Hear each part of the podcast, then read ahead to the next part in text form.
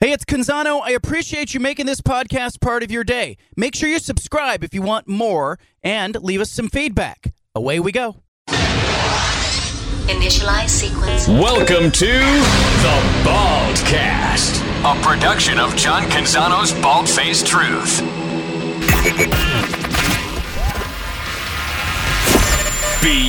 BFFT. From the PacWest Center in downtown Portland, presented by High Caliber Millwrights, here's John Canzano with the Bald Faced Truth. Well, good for Damian Lillard. He got two years, $122 million in extension money for the Blazers. That puts him at $450 million in NBA contract earnings. $450 million. So don't say the Blazers never won anything with Damian Lillard being part of the roster. I mean, hell, Dame won all that money. He got paid. Blazers organization uh, music cut out on me. What happened? Sorry You about there? that. You got a rookie on the board today. Yeah. Oh, we got a rookie on the board. You got a rookie on the board today. I I'm already sorry. one mistake down. There, there you go. I'm sorry. I, I thought I was off air for a second. Well, anyway, the Blazers, uh, the Blazers, uh, you know, have given Damian Lillard 122 million dollars in extension money, and there's part of me that understands why the Blazers have done this, but I also, um, I also am left feeling a little flat for the organization as. Lillard is supposed to sign this deal on Saturday in Vegas. Uh, it will run through the 2024-2025 season. He has uh, already made $154 million as the franchise player over the last decade. His earnings will now be more than 270 million. This for a player who hasn't won a game in the Western Conference Finals. Hasn't advanced beyond that. Now, it's not Damian Lillard's fault that this Blazers roster has been broken. He has played admirably. He's done everything that he could possibly do in his power to to to carry his end of the bargain. But there's some part of this that doesn't sit well with me as I watch a guy uh, who uh, is turning 32 years old in July 15th here coming up. He uh, took last year, most of last season, was off, played just 29 games because of the abdominal issue. But the Blazers are a 27-win team.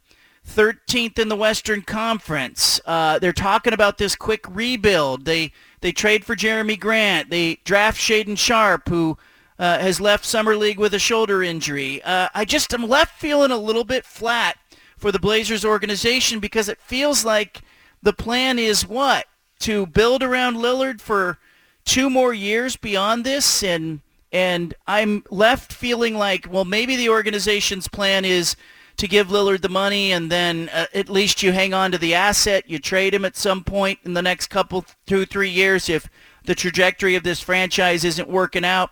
But uh, Damian Lillard getting paid and Blazer fans, I want to know how you feel about it. 503-417-7575. On one hand, you are keeping a player who is clearly the best player on the roster. Uh, you are locking him in. On the other hand, you're giving him the kind of money that is normally reserved for players who are delivering their team to the NBA Finals. Uh, at least getting into the Western Conference Finals and winning games. Lillard hasn't done that. Is there any part of that that you put on Lillard? I want to hear from you, Blazer fans. How do you feel about it? Sean, how do you feel about it? Uh, a couple of thoughts here. I think um, that it's a, it's a ton of money, and you know it's this comes on the same day that James Harden, you know, who usually isn't exactly the uh, the pillar of you know good uh, team basketball. He actually took a big pay cut today, did James Harden, to try to help Philly win the title.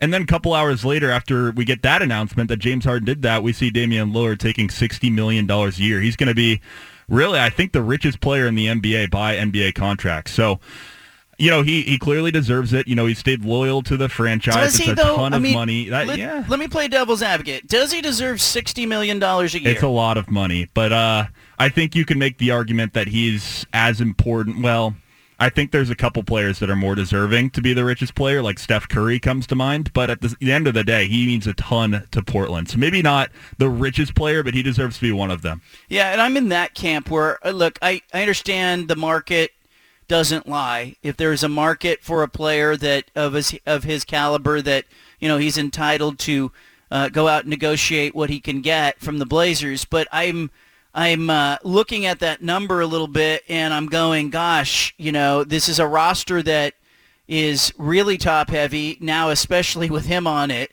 Uh, it's wobbling, uh, and you know, if the Blazers are like a canoe floating down the Willamette River and Dame's in the front of the canoe, I mean, the canoe is up off the water in the back. I mean, when you talk about the disparity in salary and uh, the supporting cast that he's got. Uh, how much of that do we put on Damian Lillard? How much of that do we put on the franchise? It's really hard for me to blame Lillard for the money that he's getting. Like I, you know, I'm not saying that, but I am looking at this and I'm left feeling a little bit uncertain, a little bit skittish about giving him two years, 120 million dollars when you know this is not a player that other star players have lined up to come play around and join in the Blazers roster. This is not a player who has, in the last couple of years, played at his highest level. He hasn't. He's coming off an injury. We don't know what he's going to be next season. I gathered that the Blazers said, "Look, we've got a we've got a uh, we've got an asset here. We have a hard time attracting free agents. Uh, we should commit to our guy long term. That way, at least we have him under contract, and uh, in the foreseeable future, we could uh, pivot that into." uh, trading him or attempting to surround him with other players. But uh, for as much as uh, their uncertainty is around the Blazers organization, one thing is sure. Damian Lillard is going to sign this deal. He is going to be under contract. It, it, the extension also has a player option that extends to 26-27 season. And I don't want to know, you know, what he's going to have left in the tank there in the 2026-2027 season as we talk about a 36-year-old Damian Lillard playing guard. But I want to hear from Blazer fans. Where do you stand on this contract? Where do you stand on, uh, you know, the sort of the landscape of uh, what is happening and, uh, you know, $61 million a year uh, you tell me what that means to you, Blazer fans. Uh, and I know a lot of Blazer fans are probably happy because they say, hey, we get to keep our guy and he's under in uniform. But I'm just wondering at the end of the Lillard tenure, if we're going to look back and we're going to go, that was a lot of money that the Blazers invested in one player who never delivered the Blazers beyond just getting to the Western Conference Finals. This does not appear to be a team that – can break through. Did they hit their head on the ceiling a couple of few years ago when they made it to the Western Conference Finals and got swept? Uh, certainly, I wrestle all the time with how much of that is Lillard's fault, how much of it is Neil Olshey, how much of it is just the franchise itself seems to be uh, hamstrung by uh, poor leadership and uh, a general manager that now has uh, been pushed out of the organization. Joe Cronin has taken over. And, you know, I didn't like the moves Joe Cronin made at the trade deadline, but I liked his uh, early part of the summer and Lillard getting two years and uh, a whole bunch of money, $122 million, uh, is phenomenal for him. I don't know how good this will be in the end for an organization that probably needed more balance on the payroll sheet uh, and maybe needs to think about the long-term ramifications of uh, at what point do you move Damian Lillard. I'm going to ask Sean Highkin that coming up. He is – uh, fantastic NBA reporter, the Rose City Report, also uh, works at Bleacher Report. But uh, will will uh, give us the lowdown on what this means, what the Blazers could be doing with this contract. But uh, we'll also get an update on Shaedon Sharpe, who's getting an MRI on his left shoulder uh, right now. So.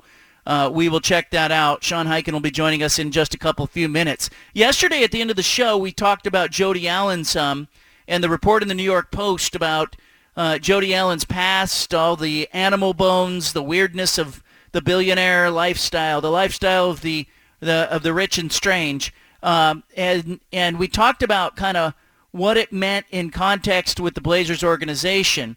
Uh, part of that New York Post report uh, pointed out that she did not call Phil Knight back. Another part uh, indicated that Lillard also had tried to get in touch with her and she did not return his call. Lillard has since come out and refuted that, and he says she does return his calls. It doesn't make the giraffe and penguin bones any less weird. It, it doesn't excuse her for not calling Phil Knight back. But I learned a little bit last night, uh, kind of about what we might be seeing going on between Phil Knight and Jody Allen right now. Be sure it is 100% a negotiation. And Uh, I am told by uh, people in uh, the uh, inner circle with Phil Knight that uh, he he was offended by her news release in which he she she claimed that it would take 10 to 20 years to unravel some of the you know her brother's estate because it's so complex.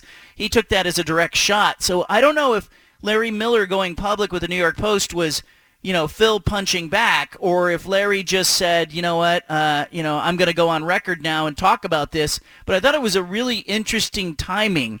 And if you're a Blazer fan, I think you have to pay attention to what that is going on. It is such a sideshow. It is has nothing to do with the basketball, really. But I think this is an organization that we'd all feel a lot better about if uh, if this organization had uh, better ownership and uh, a better idea of what it wanted to be long term. Again, the news today, Lillard gets two years, $122 million in extension money with the Blazers. Um, the extension as an option uh, after the second year uh, through 2026, 2027. Uh, Lillard will be 36 and almost 37 in the final two years of that contract. Sean Highkin's coming up. We're going to talk to him about this contract, about the Blazers Summer League, about Jody Allen's ownership, all that and more. I've got a bunch of Pac-12 stuff I want to talk about on the show today as well. You got the bald-faced truth. I want you to leave it locked in right here. You've got the home of the truth. Back to the bald-faced truth with John Canzano on 750 The Game.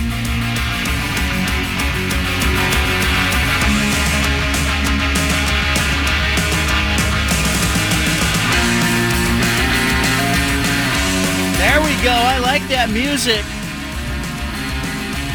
Gets the energy going. You know?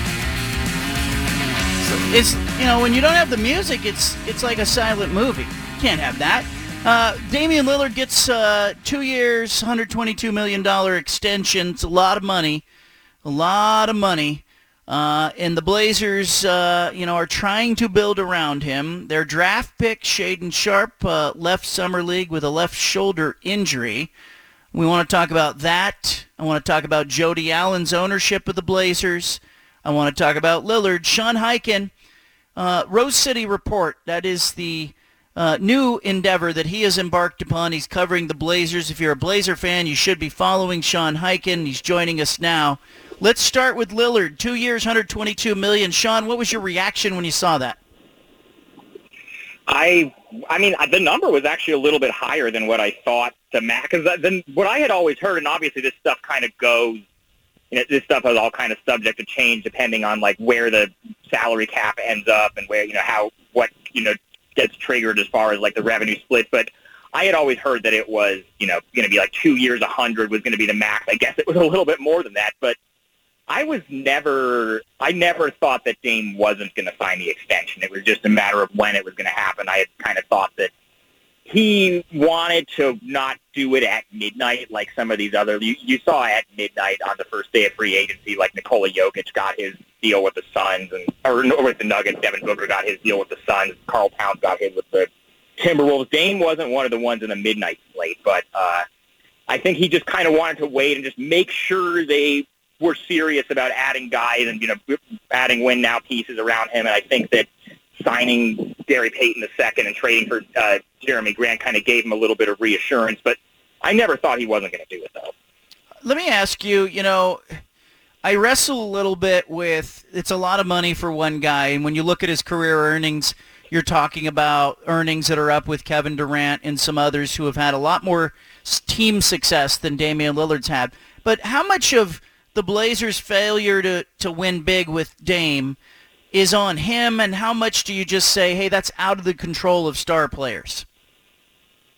Well, I can think of somebody that it was in the control of who maybe could have done more to put pieces around him and build a roster that made sense than than Damian Lillard. Like, look, yes, it it is a lot of like to me and you. That's like a like sixty million dollars a year essentially is, is what he's going to be getting on this new extension. To me and you, that's like a fake amount of money. That's like more more money than you and I are ever going to see in our lives. Like one check of that is probably more than either of us are going to see. But you know what? It's not our money, and also I think I think just seeing a lot of these numbers, I think a lot of people have not really adjusted to uh-huh. just what NBA salaries are now. About six years ago, seven years ago, when Kevin Durant signed with the Warriors because the cap spiked, you started seeing kind of these insane contracts, and the cap has only like continued to go up since then. And since the salary cap is a percentage of you know the league's revenue, the league made all this money off the TV deal. They're about to get another TV deal that's even bigger. Like fans see you know the number like that, and it just like makes their heads explode. But that's just what NBA superstars get paid now. We're talking to Sean Highkin, Rose City Report. That's where you can find his stuff now. Uh, have the Blazers, has Joe Cronin done enough to surround Damian Lillard with talent, or is there a move left to be made? Well, first of all, real quick, it's actually Rose Garden report, not Rose, Rose City Garden. Report. my bad, my bad. Rose Garden report. No, it's all, yes. good. it's all, it's all, it's all, it's all, it's all good, man. It's all good. No, has he done enough? I think he has done the best that probably was available to him like it, it, it depends on what you like. I think if there's one thing you could say, oh, they could have done this more. They could have traded the number seven pick for whether it was OG Anunoby or John Collins. I yeah, from what I understand, Toronto was asking for a lot in addition to the pick for Anunoby, and so the decision that they made was to we're going to make some win now moves with Jerami Grant, but then we're also going to kind of protect against that a little bit with you know taking an upside swing on a guy like Shaedon Sharpe. I think if they really were just the entire focus was just only building around Dame and only building on Dame's timeline, they would have done something with that pick as far as trading it for a veteran. But with them deciding not to do that, I think other than that, you know, considering how little they gave up, they only gave like a couple of future second round picks for Jerami Grant or something. That wasn't even really that big of, a, of an expenditure. And then uh, Gary Payton, I think, is going to fit in really well. They've gotten a lot better defensively with some of the guys that they've brought in. So I think he's made them a lot better than they have been. I think that in terms of whether they, you know, are they up there with like the Golden States and the Phoenixes as far as how good their roster is, I still don't think they are. But I'm not sure realistically what move there is out there right now that would have made them into that tier. Fair enough. Sean Highkin with us with the Rose Garden report that you should be following him there. Sean, let me ask you, uh, the injury to Shaedon Sharpe. how concerned are you? We still don't know the result of the MRI. But I we were just earlier today. I'm in Las Vegas right now, actually for summer league, and we were just uh, asking Steve Hetzel, who is the assistant coach who's coaching the summer league team, and he said that Shaedon felt good after the game. He felt fine. They held him out last night just kind of for precautionary reasons but uh, that if the MRI comes back clean, that they were are going to be totally fine playing him, and they're not they're not just going to shut him down because he had this little shoulder tweak. I think it's it, it, all, it all depends on how the MRI comes back, and we just don't have an answer on that yet. What did you think uh, of the of the little you got to see him, uh, and what are players and people saying about Shaedon Sharpe? Well, he only played for five minutes. He went shot one for three from the field. It looked like he was kind of forcing things a little bit, which you would kind of expect from just a guy who hasn't played competitive basketball in over a year.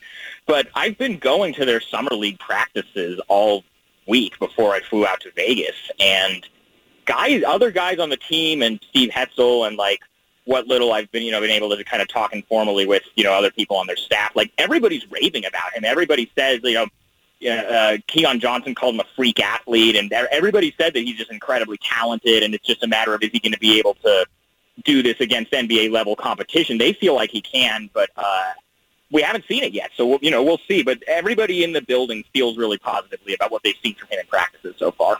Sean, the uh, the report yesterday, New York Post uh, about Jody Allen it was a lot to unpack. Uh, and clearly, I think the Blazer fan, you know, base, the core of the base at least, would really love to see new ownership engaged, enthused. What do you think is going on between Phil Knight and Jody Allen right now? Well, pretty clearly, there's a big concerted effort from a lot of people, not just Phil Knight and Nike, but also now you're seeing the other day Senator Ron Wyden gave an interview with the Willamette Week where he was talking about how he would like for Phil Knight to buy the Blazers, and then you saw Adam Silver's comments last month at the his press conference at the finals where he basically said that the team is going to have to get sold. I think there are a lot of people who have an interest in Jody selling the team, and not only her selling the team, but her selling the team to Phil Knight. Like they I think I think the league would really like for Phil Knight to be the next owner of the Blazers, not just the team wants to be sold. They want him to be the guy. Now that he's interested and they put in this offer, uh, how quickly it plays out, I do not know. I will say I will say so. After that New York Post uh, report came out yesterday, which I I read, I thought it was interesting. I'm still kind of unpacking a lot of the individual elements of it, but there's you know certainly a lot to get into in there. I did hear last night because I you know I had the press conference in the morning. I flew to Vegas in the afternoon, and I was there at the gym for their summer league game. And so while I was there, I was like talking to different people that I kind of saw in, in Vegas at summer league. And one thing I heard that I thought was interesting was several media outlets were quote unquote pitched, I guess, if you will, on that exact story that the Post ran before the Post, you know, and ended up being the ones that bid on it. So clearly, like, there are people who really want this out there about Jody Allen and like how quote unquote toxic she is and all of that. And I wouldn't be surprised if there are more stories like that that come out uh, in you know the coming weeks, just because it seems like there's really a big concerted effort being made by a lot of people right now to kind of force her hand into selling a team. I don't know how successful it's going to be or how what timeline it might be. I still think that sale is going to get done in the next year, but this is just getting started. Sean Highkin with us, Rose Garden Report. That's where you can read him. Um, so are you telling me that, you know, it doesn't surprise me, but are you telling me that, that somebody shopped that story around to various media outlets? Now, the stuff about the bones and the giraffe bones and the penguin skull, skulls, that, that's stuff that had been reported years ago, and it's come up here and there, but I've never seen it all in one place like that with the additional sort of hammer of Larry Miller – who is, uh, you know, uh, uh, under the umbrella of Nike at, at Jordan Brand, uh, also pointing a finger, going, "Hey, it's it's time for a change." Um, it it does feel to me like you know there's a bit of a uh, campaign that is running out there to get ownership changed, and and look, I support it because. I feel like this franchise really just needs somebody to love it and nurture it and care about it and have accountability. I think a lot of fans feel that way. One thing I thought was interesting in the story was one of the the only person that really talked on the record for that story was Larry Miller. By and by the way, I, I one thing I thought was interesting was that in the story it didn't mention anywhere. It just referred to Larry Miller as a former Blazers executive. It didn't mention anywhere that he has worked for Nike and has been the president of Jordan Brand when the guy who founded Nike is the one trying to buy it. Like, like that's just something I felt like maybe could have been mentioned in the story just for yes. you know on the part on the part of the writer. But uh, but uh, uh, that that aside, uh, it, it it does feel like it's you know a lot of people are kind of trying to make this happen, and I think a lot of fans would support you know there being there being new ownership. Yeah, the the fans that are out there that are uh, I don't hear people clamoring and, and it's it feels like it's the one thing that can unify the fan base. Like do you think just a change of ownership would would cause the fan base to kind of galvanize again?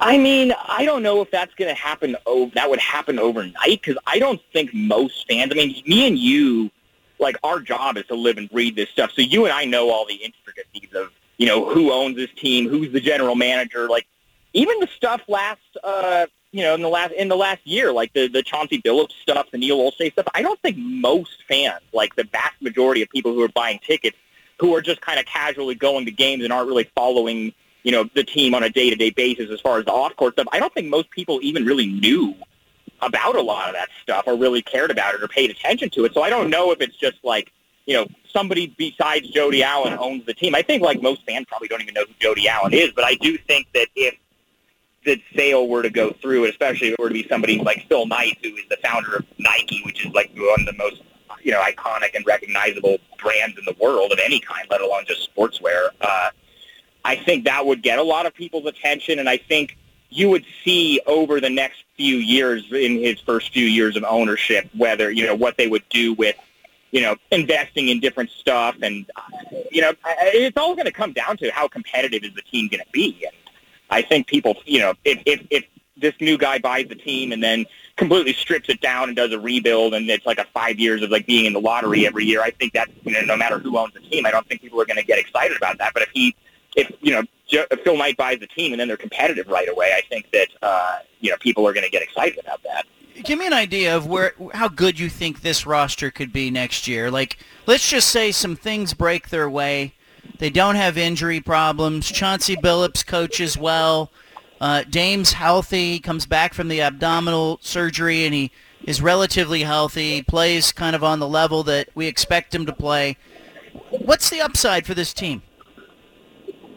I think they can be a playoff team in the West. I don't have them in the same tier as like the Golden States and the Phoenixes and if they're fully healthy, the other two teams I would put in the tier above Portland would be the Clippers and Denver if Kawhi Leonard is healthy and if Jamal Murray is healthy. I think those are four teams that I would pretty clearly have above Portland. But then I would kind of have them in that next group with, you know, Minnesota now that they traded for Rudy Gobert, uh, New Orleans now that, you know, they're going to have a full year with CJ and Zion Williamson theoretically is going to be healthy. Uh, you know, Memphis is, you know, still going to be pretty good. Like I would, I would kind of have Portland in that second group where they could probably be like a five, six seed to a play-in type of team, depending on how injuries shake out and how different stuff fits together. But I, I think that I think they have a chance to be a playoff team and maybe even like win a round. Sean Highkin, how can people find the Rose Garden Report? Uh, go to rosegardenreport.beehiiv, B-E-E-H-I-I-V dot com subscribe. There's a lot of free stuff, but there's also a lot of paywall stuff that I think is, I, I'm doing my best to make worth people's money. And there's also a podcast that's also called the Rose Garden Report that's free on all the usual Apple, Spotify, wherever nice. you usually get podcasts. So all of all of that stuff you can just go get. All right, you're in Vegas. Are you are you a gambler? What's your game? Uh, I am not. I am not. Not at I all. Like you won't play no. a hand of one hand of blackjack. That's never been my thing roulette. No, I it's not really my thing, man. I, I just like I come out. I've been coming out here for ten years for summer league, and it's just that's just, I don't know. That's just that whole that's just never been my scene. You're you are a, you are a winner because of that. You know that. Eh, you know because in the end, the rest of us walk in there and we're throwing money at the casino. So Sean Highkin, you are you are not only great on the NBA, you are smart in a casino. That's what I mean. I guess I guess if you say so. you are. All right. Appreciate your work, man, and your expertise. Thanks, Sean. Good to talk to you, John. All right, there he is, Sean Highkin. Check out Rose Garden Report. He does a good job covering the team. Lillard, two years, 122 million. I hope the Blazers in his tenure can compete again. Can they get? Can they win a game in the Western Conference Finals? I'll shut up if they win a game in the Western Conference Finals. I'll stop bellyaching about uh, ownership. I'll stop complaining about coaching. I'll stop looking at the roster and going, gosh, the roster's broken. Uh, I have spent the better part of Lillard's career here looking at what Neil Olshey did around him and just shaking my head. There was so much that the Blazers could have done, and the summer of 2016 was the worst of it, of it all as they overpaid for marginal talent. But in the end, this is a franchise. I think the fans, uh, you know, look, my job as a radio show host and a sports columnist is to kind of say what I think, uh, report, you know, talk to people, interview people, right? You know, that's part of it. But I got to tell you, it's more fun for me when the teams are winning. And it's more fun for me when the fans are engaged. And I think right now the Blazers should be concerned. Like if they're not aware of the fact that the vast majority of their fan base – right now, if you put out a poll, would vote to replace your owner, then they're tone deaf. I think that there's a real disconnect right now between ownership because it's absentee and the franchise. Again, I'll come back and I'll say this. There are good people working at One Center Court. There are tremendously talented people who are working in sponsorship and ticket sales and on the business side of the operation, on the basketball side of the operation. They've got good people. But I think when you don't have that congruency of vision that should come from top down, your owner down to your general manager and your team president to your coach to your players to you know all the way down to the ushers and the ball boys like at the end of it uh, you don't have anything if you don't have that congruency of vision, and it breaks down for the Blazers at the top of the pyramid. It just breaks down. So good for Lillard. He got the money. I just hope that it's going to be money well spent in the end. Leave it here. You got the bald-faced truth statewide.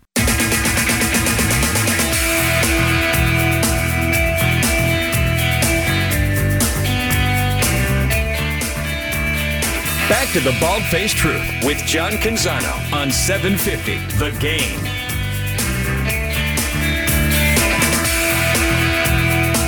Well, I wrote a piece today at johncanzano.com about USC and UCLA and Pac-12 Commissioner George Kliavkoff.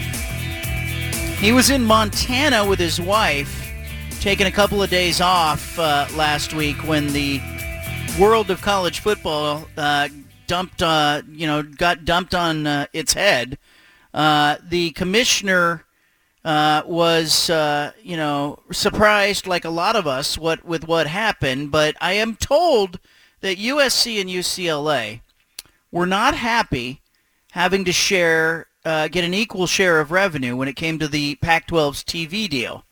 Uh, that they wanted uh, the commissioner to talk with them about getting more. Now, they're gone. Okay, there's no putting USC and UCLA back in the Pac-12. That's not an option. They're gone. But now George Kliavkoff has, I think, his first major crisis. Clearly, it's a crisis, and he's got to solve it. And the world is watching, and the future of the Pac-12 is at stake. And this is like a movie. Like, give us all some popcorn. Let's see what happens. So, the options that are on the table right now for the Pac-12, it seems to have have uh, settled into a lull. And I told you it would two days ago. I didn't think that it was going to be a flurry of action after they had their 30-day negotiating window that they opened with ESPN and Fox. But I think what we're seeing now is the Pac-12 is trying to figure out, um, you know, do they form a loose partnership with the ACC and let ESPN sort of serve the glue, as the glue in that relationship? Do they raid the Big 12 for a couple of new members? Do they do both of those things? Do they partner with the Big 12? Do they add San Diego State, SMU, Fresno State, Boise State? Do they, or do they stand at 10 members? As I think about those things, I want to know kind of where your head goes as a college football fan. Are you a fan of the idea of the Pac-12 staying as a 10-member organization, or do you think they should add some Big 12 members or look at San Diego State or Boise State or SMU or Fresno State? Let's talk about the job that Kliavkoff has to do here because he's either going to lead one of the great comeback stories in college athletics or the Pac-12 is going to kind of fade away here. Judah Newby, what what would you do if you're Kliavkoff? Or what would your where does your head go when I raise the idea of inviting new partners in, partnering with the Big 12, partnering with the ACC? Where does your head go?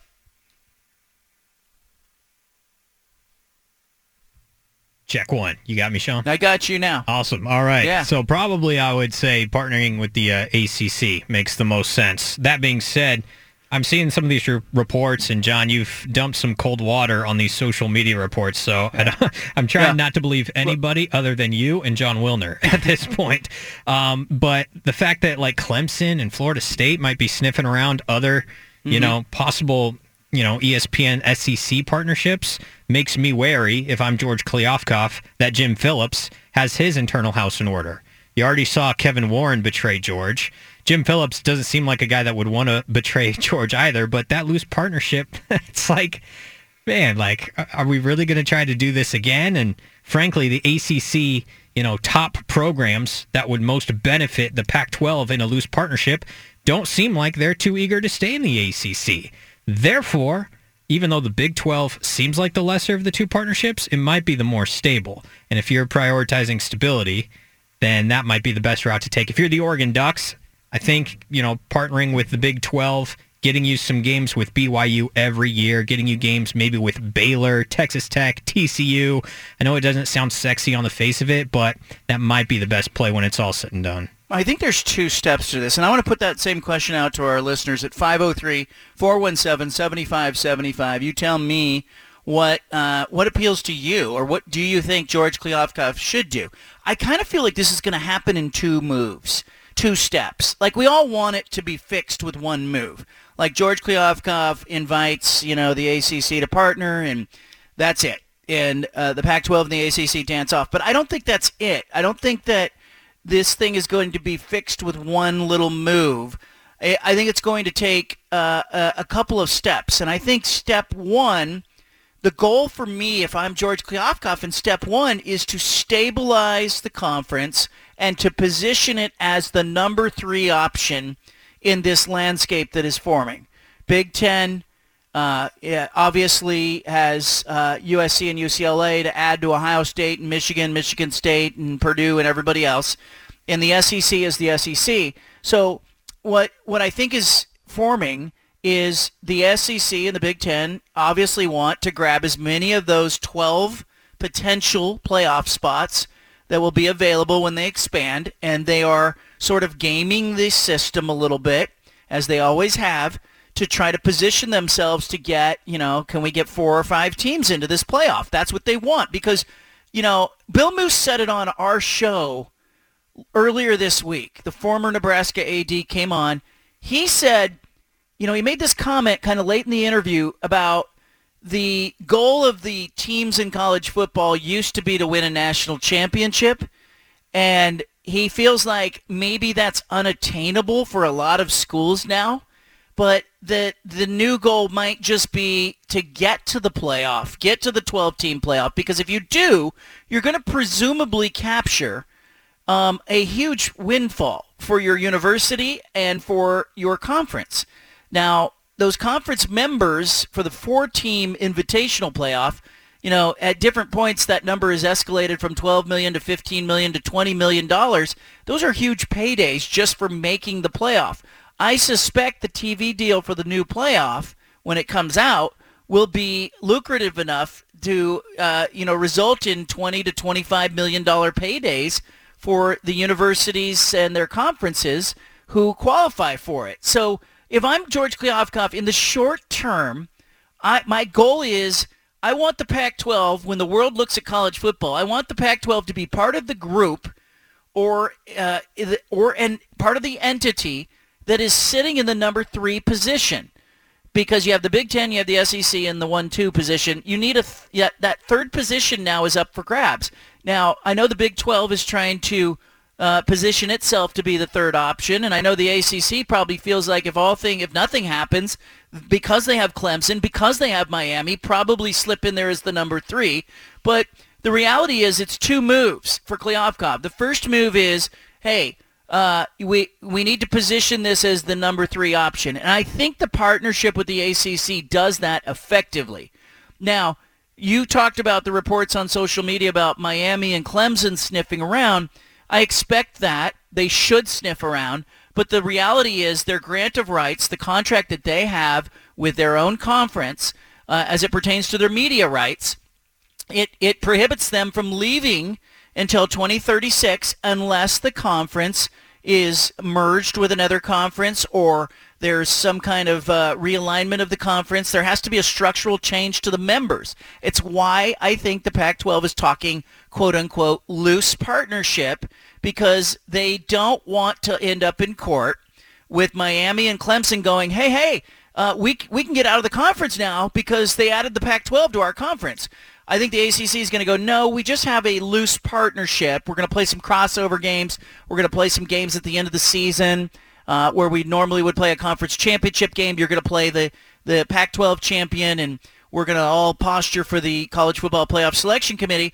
But if you have Clemson and Miami in your partnership, and you have Florida State in there, and you have Utah and Oregon in there, and Washington, and you know, I think you have enough there to maintain that you are the number three option. I think the Big 12 cannot compete with that.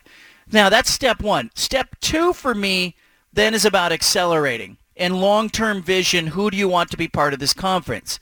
I ultimately think there may be some buyer's remorse on behalf of the Big Ten Conference. I think a decade from now, I will not be surprised if they look back and they go, hey, USC and UCLA, they were great members. They brought the LA market, but man, they aren't what they used to be. Because we've been saying that for like 15 years. USC's not what it used to be. Doesn't have the impact that it used to have. We've been saying that over and over again. So I think at that point, if you're George Kliavkoff, the second move here is to not allow the Big Ten and the SEC to take in any more blue chip members.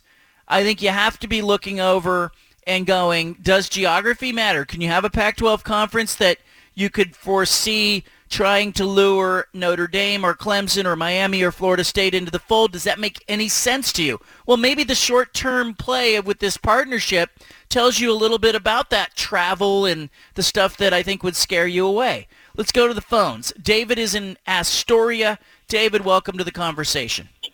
Hey, John. I have two uh, priorities in mind for this new football landscape and, and adjusting to it. First is stability. Being an old fart, I don't like change. Uh, second is setting it up however we set it up so as to, as much as possible, prevent the gaming of the system that is going on. I, I really detest this whole uh, money is everything instead of uh, instead of any any sort of nod to tradition. Um, I don't like the disruption. I don't like the. I don't like how it's going to end up. I can see how it's going to end up, but I don't like it. I, I think it's not good for college football. But in the meantime, uh, I'm perfectly happy not to worry my pretty little head about it, uh, the details and leave it to Kliavkoff. He seems to be one of a very few people in in the in the uh, in the landscape that is best set up, uh, best equipped to come up with a good solution. Um, so, yeah, I don't. I, I haven't given a whole lot of thought to the details. I'm not. Right. I don't really love the notion of traveling back and forth to the East Coast on uh, uh, on a, any sort of partnership with the ACC. But you know, I'm not welded to that dislike. Uh, well, and the thing I'm- about that is that you wouldn't be flying back and forth in all your sports, right? Because it's a loose partnership. Maybe it's just a one-off uh, early season non-conference game where Miami's playing Oregon or Utah's playing Clemson. There's some new life uh, in the Big 12 world. The Big 12 talking about possibly absorbing some Pac-12 teams. I'm pumping the brakes a little bit on that, but we'll address it in the next segment. I want you to leave it here.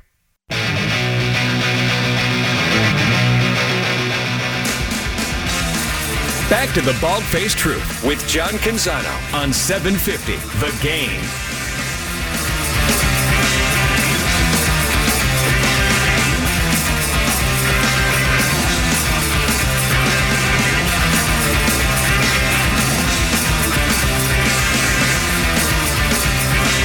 If you're a Pac-12 fan, it's been a wild, uh, what, seven, eight days? In Big 12 country, they are talking still about the Big 12 absorbing Utah, Colorado, Arizona, Arizona State. They're now talking about them also taking Oregon and Washington to try and form an 18-team league. Uh, Jon Wilner tweeted out just a few minutes ago. He said he wondered, well, why would you do that? Why would you pass on two more schools that deliver the uh, sixth biggest market in the country? He's talking about Stanford and Cal. At that point, though, if you're adding Stanford and Cal plus you're adding six other teams, you're adding eight teams to the Big 12. That's not the Big 12 poaching the Pac-12. That is a merger at that point. Uh, and I believe, you know, at least the sources that I'm trusting – they're telling me that there is a bigger incentive for uh, the Big 12 to take Pac-12 schools than the other way around, meaning that the Big 12 right now is desperate for survival. It is desperate, and, and it doesn't have a potential partnership with the ACC to lean into.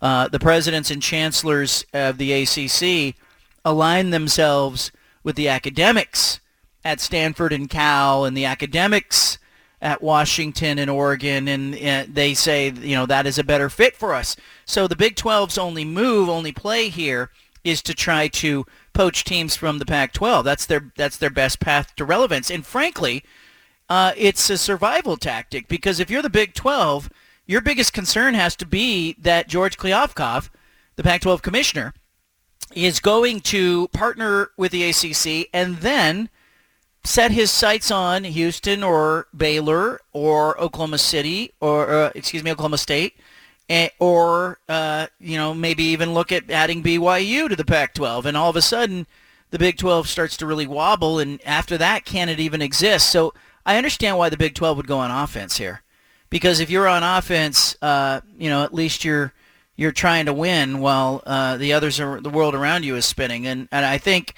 it makes sense to me. I I am told.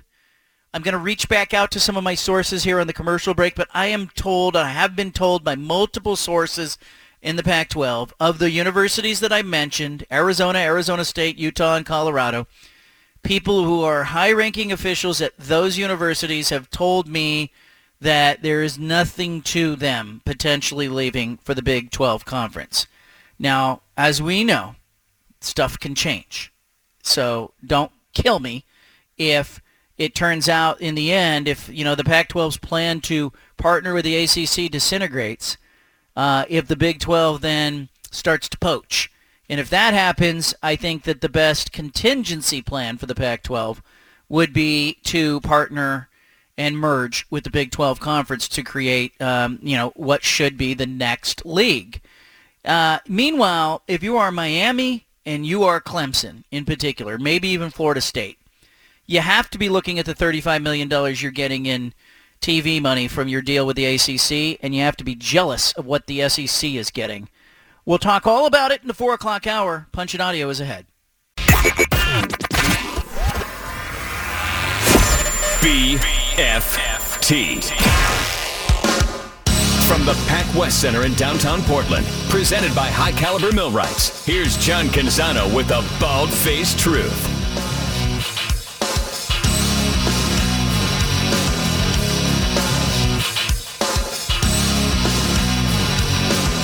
I'm working on some things. I've reached out to some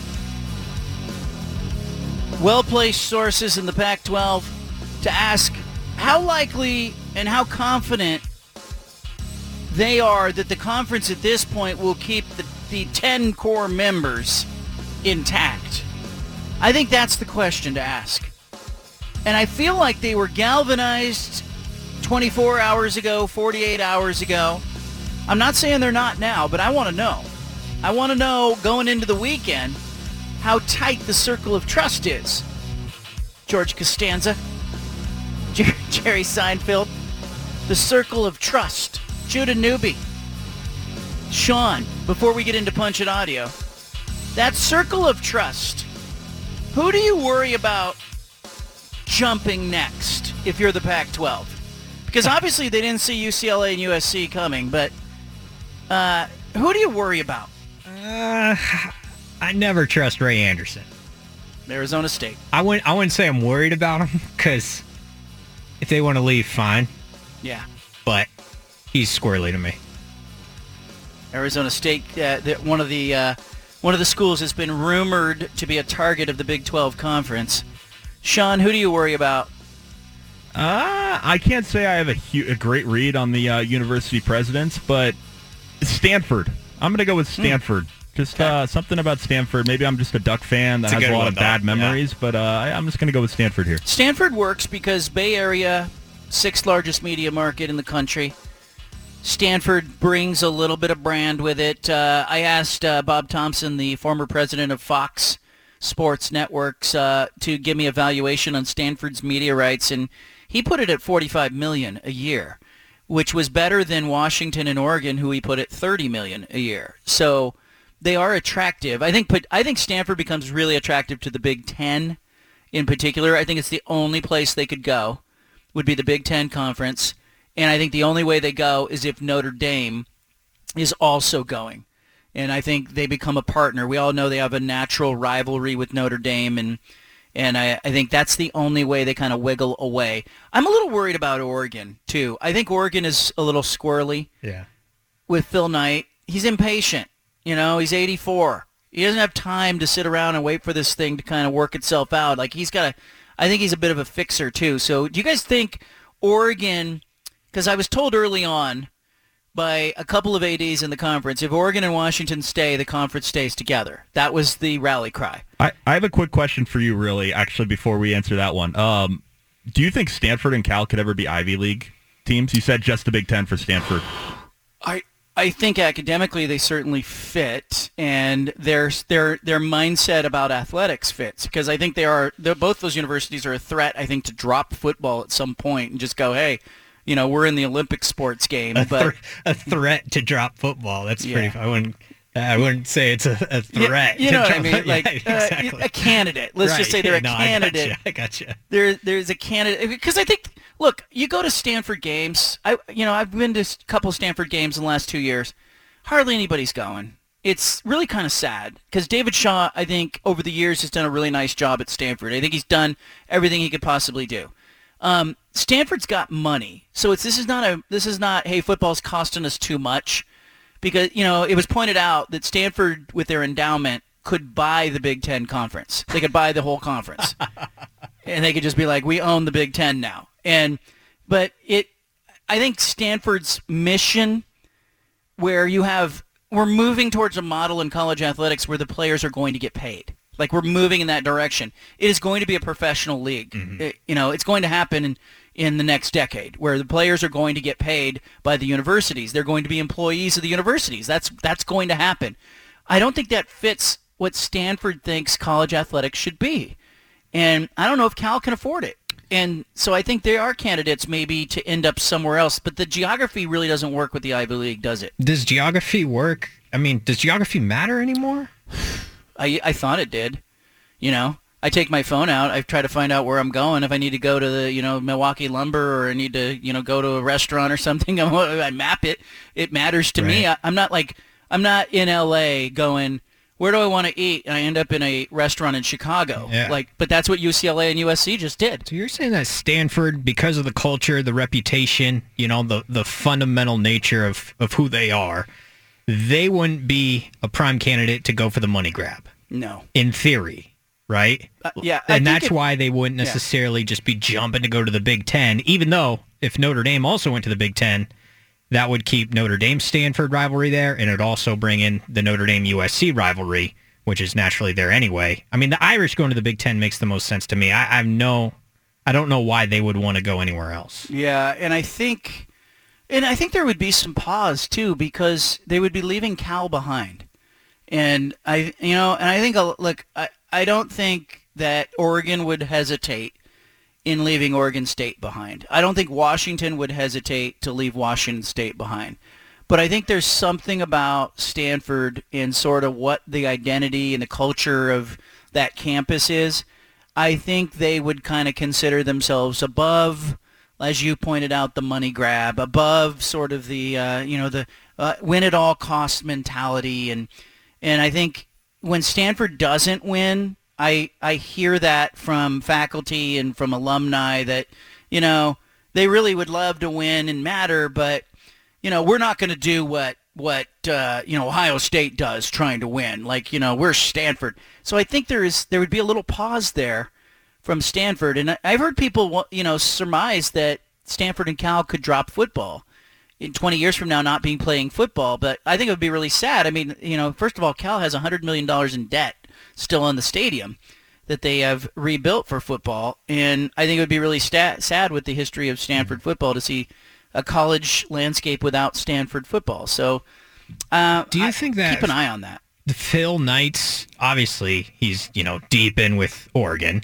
but the Stanford connection is a real one with with Phil. Do you think he wants to see Oregon and Stanford stick together in this, or does he is he just fully vested in what's best for the Ducks at this point? I don't have that answer. And I my suspicion was my suspicion is that Phil Knight loves all of his children equally, but I think he has poured way more money into Oregon football. And he, there is part of him though that we have seen this. You know, he went out and he paid part of Pat Casey's contract. Uh, you know, helped Oregon State retain Casey.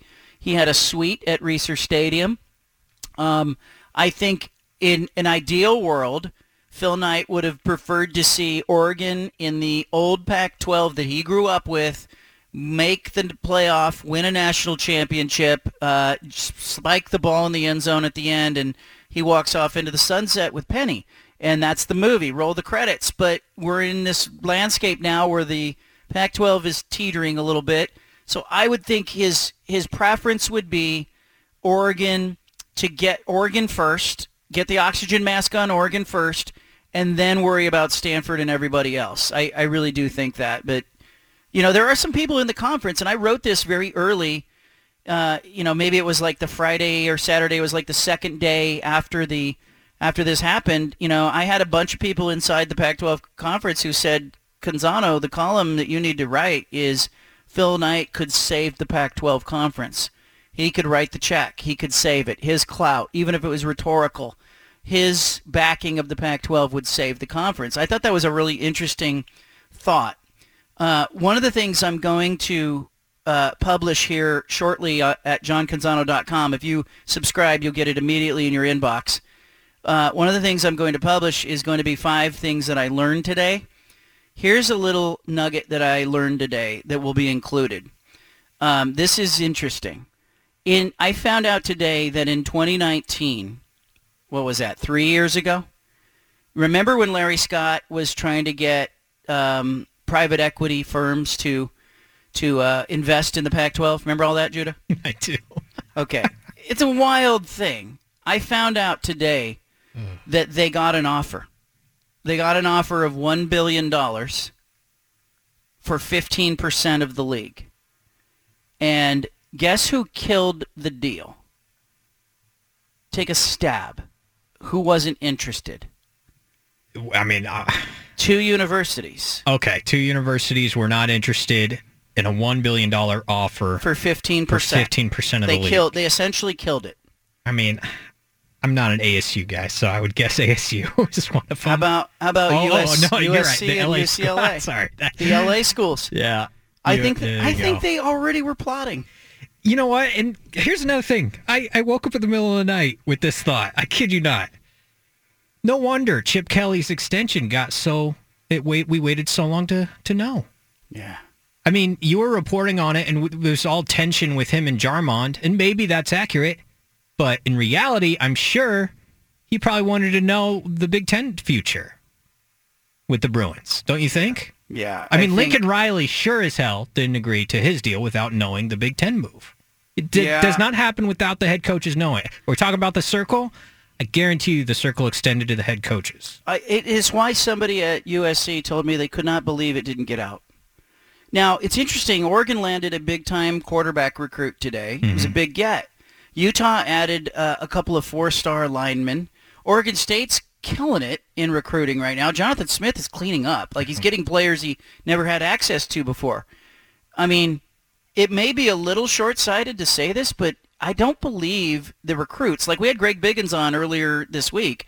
He said recruits are not tuned into this crap. Like they're, you know, they want to go to Oregon or they want to go to Washington. or They want to go to UCLA. That's where they go. They're not worried about who's playing in what conference, whatnot. It, that seems to be holding up at least, you know, in the first week of this, because it was interesting that Oregon, Oregon got their guy. Like that was big. That's huge. There, there's no doubt that's huge. I think Division Street is working extra hours this week and probably for the foreseeable future, as well as uh, can't remember what Oregon State's one is called, but you know I'm sure they're put. They got that four star pass rusher last week. That's a big deal for them. That's awesome for them.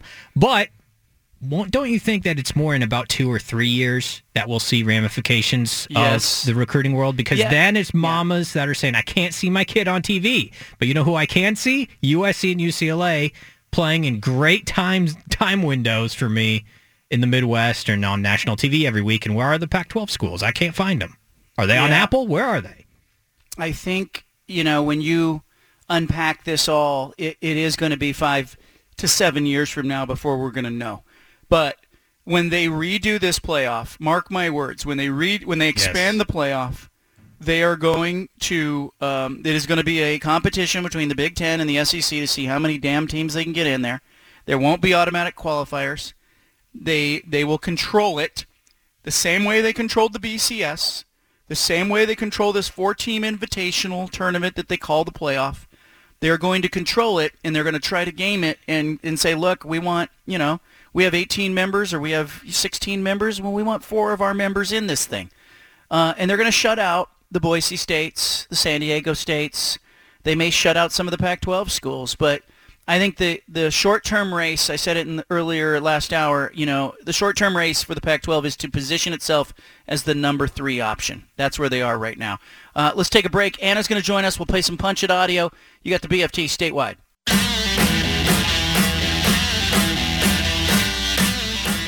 You've got the home of the truth. Back to the Bald Faced Truth with John Canzano on 750 The Game.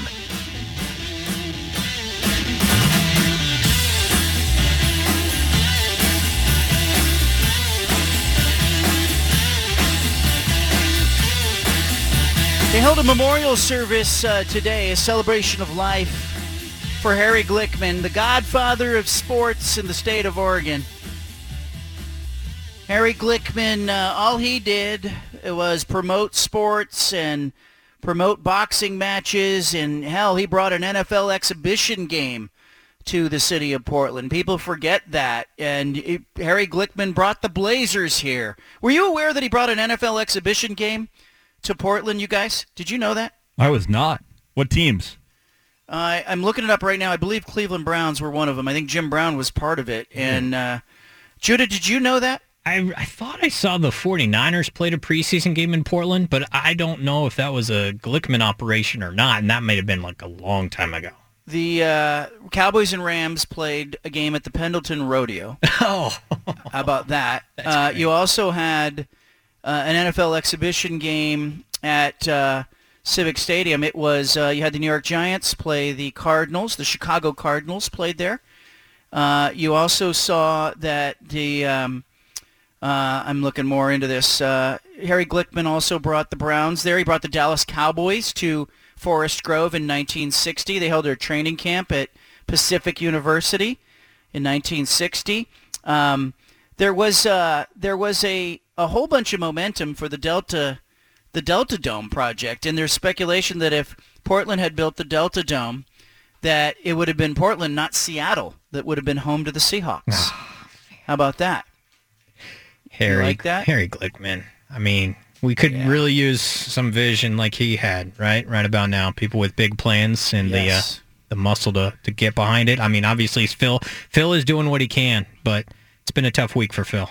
I uh, I I was sad that Harry died. I I went to coffee with him a couple of times in his late years, and you know he was in a wheelchair at the end. eh, but man, his brain was still sharp, and he could still talk sports, and he still understood what uh, promotion was, and he was on me about Major League Baseball to Portland. He was telling me that in order to get MLB to Portland, you needed a few things. This was what Harry told me. He said, one, you need a group that knows what the hell they're doing.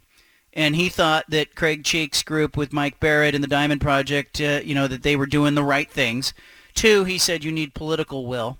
You're going to need city and state officials to get behind this in the way that they get behind it in Vegas, and he's right about that. And then three, he said he said they need somebody like you. He said to bang the drum, advocate for this, advocate for this to happen. He says they need somebody to uh, to sort of uh, you know be the rally uh, to issue the rally cry for it. But um, I think it's different times now. You look back at the Blazers coming to Portland. You look back at you know the story of the raincoat that Harry Glickman. You know he you know he uh, essentially lo- basically locked himself in the bathroom while he was waiting for uh, the uh, the check to come in and the financial commitment to come in so that he, that Portland could get the NBA team. And then he did a really smart thing when you know he knew promotion like better than anybody. When Portland, you know, came to when the Blazers came to Portland in 1970, it was you know, it was essentially Harry going, we got to barnstorm this state and play a bunch of exhibition games and preseason games because we got to introduce ourselves to people. And they did that. And he had the foresight to hire Bill Schonely as his broadcaster. He knew Schonely from baseball and hockey, and he brought Schonely in. And, you know, it was, uh, it was uh, a, a real celebration today of Harry Glickman. And I'm glad that, you know, he got that. And I'm glad that so many people, Terry Porter was speaking. Terry Porter broke down and uh, was crying. And you know, uh, Bill Schonely was not there. I'm told Schonz may be back in the hospital. Uh, you know, with uh, he has dealt off and on with uh, issues with his health and his hip, and uh, I will check in with Schonz just to see how he's doing. But you know, he's 94 years old. He and Harry Glickman two peas in a pod. I can remember one time I went to lunch with Schonz and we went to Huber's, uh, the oldest restaurant, get that turkey sandwich at Huber's. And we walked into Huber's and Harry Glickman was sitting in a booth. And I'll never forget like Harry's voice, just that booming voice across the restaurant. Schonz, you know, and then uh, just to see those two guys talk to each other was really cool. But you talk about people who make plans like a lot of people will look at nowadays the the uh, billion dollar stadiums that are being built and the franchises that are there and uh, you know these are not like small transactions but i can't imagine how insurmountable it must have felt in 19 late 1960s when either you know the rest of the sports world was you know major cities were getting teams and harry glickman said why not portland and that's how the blazers ended up in portland uh, all right, Anna's going to join the show uh, coming up. Uh, by the way, guys, can, do you think we will ever get like ownership has changed so much over the years? Like now you don't see one person owning like a 100% of a team. You see like a group of 20, 25 people. Is it possible like that one person could play the role in a city the way Harry Glickman played in the city of Portland? I don't. I don't know if that can. Ha- I, if it could, it would be in a place like Portland, frankly, where Yeah. you know. And I would say Phil here, but he is 83, and he already kind of has a certain legacy of his own. You know, um, it would it would need to be in a place like like Portland, Oregon. It would need to be in a place like uh, I think the Pegula family is welcomed in Buffalo, right? Um, markets like this where you still have the small town feel, but boy, do that does that market love their professional sports teams, and you can have that influence. Uh, maybe a David Tepper in Carolina, um, but in most scenarios, yeah, you're gonna get you're gonna get the conglomerate. Smolinisky is inter like you know Alan Smolinisky, and you put it in your your column in JohnCanzano.com recently. The real estate background gets me excited. You know, he's not a Yes. Portland guy per se, but when it's a truly healthy, viable ownership situation, you can see it. You can see it. And you can't see it right now with whatever the rose quarter is these days.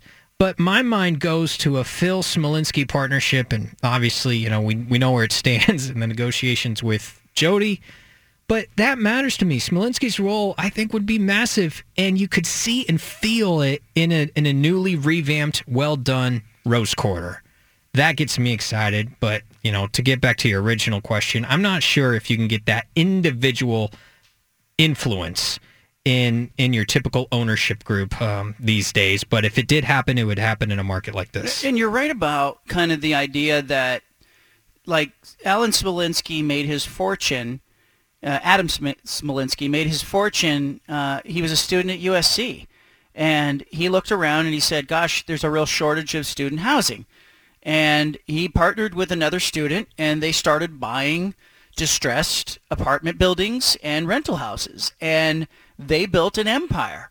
And he made billions doing that. He is now the largest landowner in the area surrounding USC, and now he owns the Dodgers. And so the part of Smolinisky being involved with Phil Knight's bid for the Blazers that really gets me excited has nothing to do with the Dodgers and it has nothing to do with sports. It is a development play. Mm-hmm. It's what you talked about. Like it's the it's the it's the uh, non-functional, ugly, um, you know, eyesore that is all around Moda Center right now.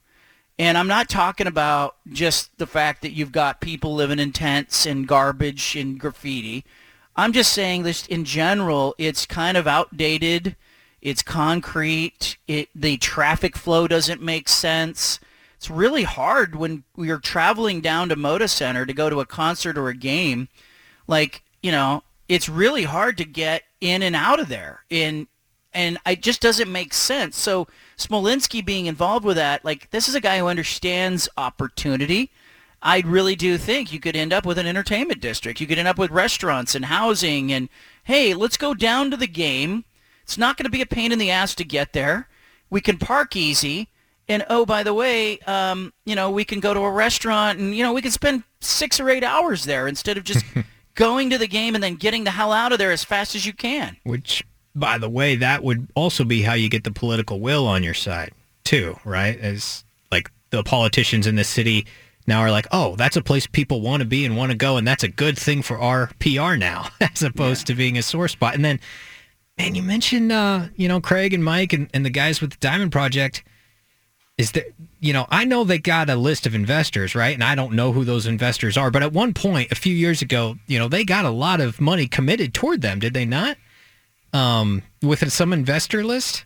Am I remembering that right? They they had they had about a billion and a half dollars in commitments, A- but any sniff of Yeah. Phil around that or no? Uh, I don't think so. I don't think he's interested in baseball. I, right. I I do know that they approached him. Uh, I don't think he's interested, and in fact, I think the last time they approached him was right before it came out that he had made the bid on the Blazers, and I think that was that may have been part of him coming public. Is that they were asking him about baseball, and the refrain came back, you know, not not interested in baseball, interested in something else.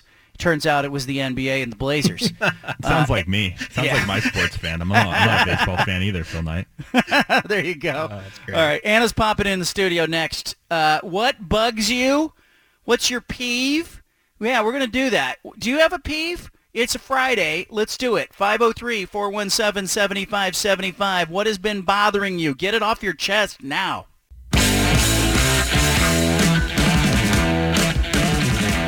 Back to the Bald Faced Truth with John Canzano on 750 The Game.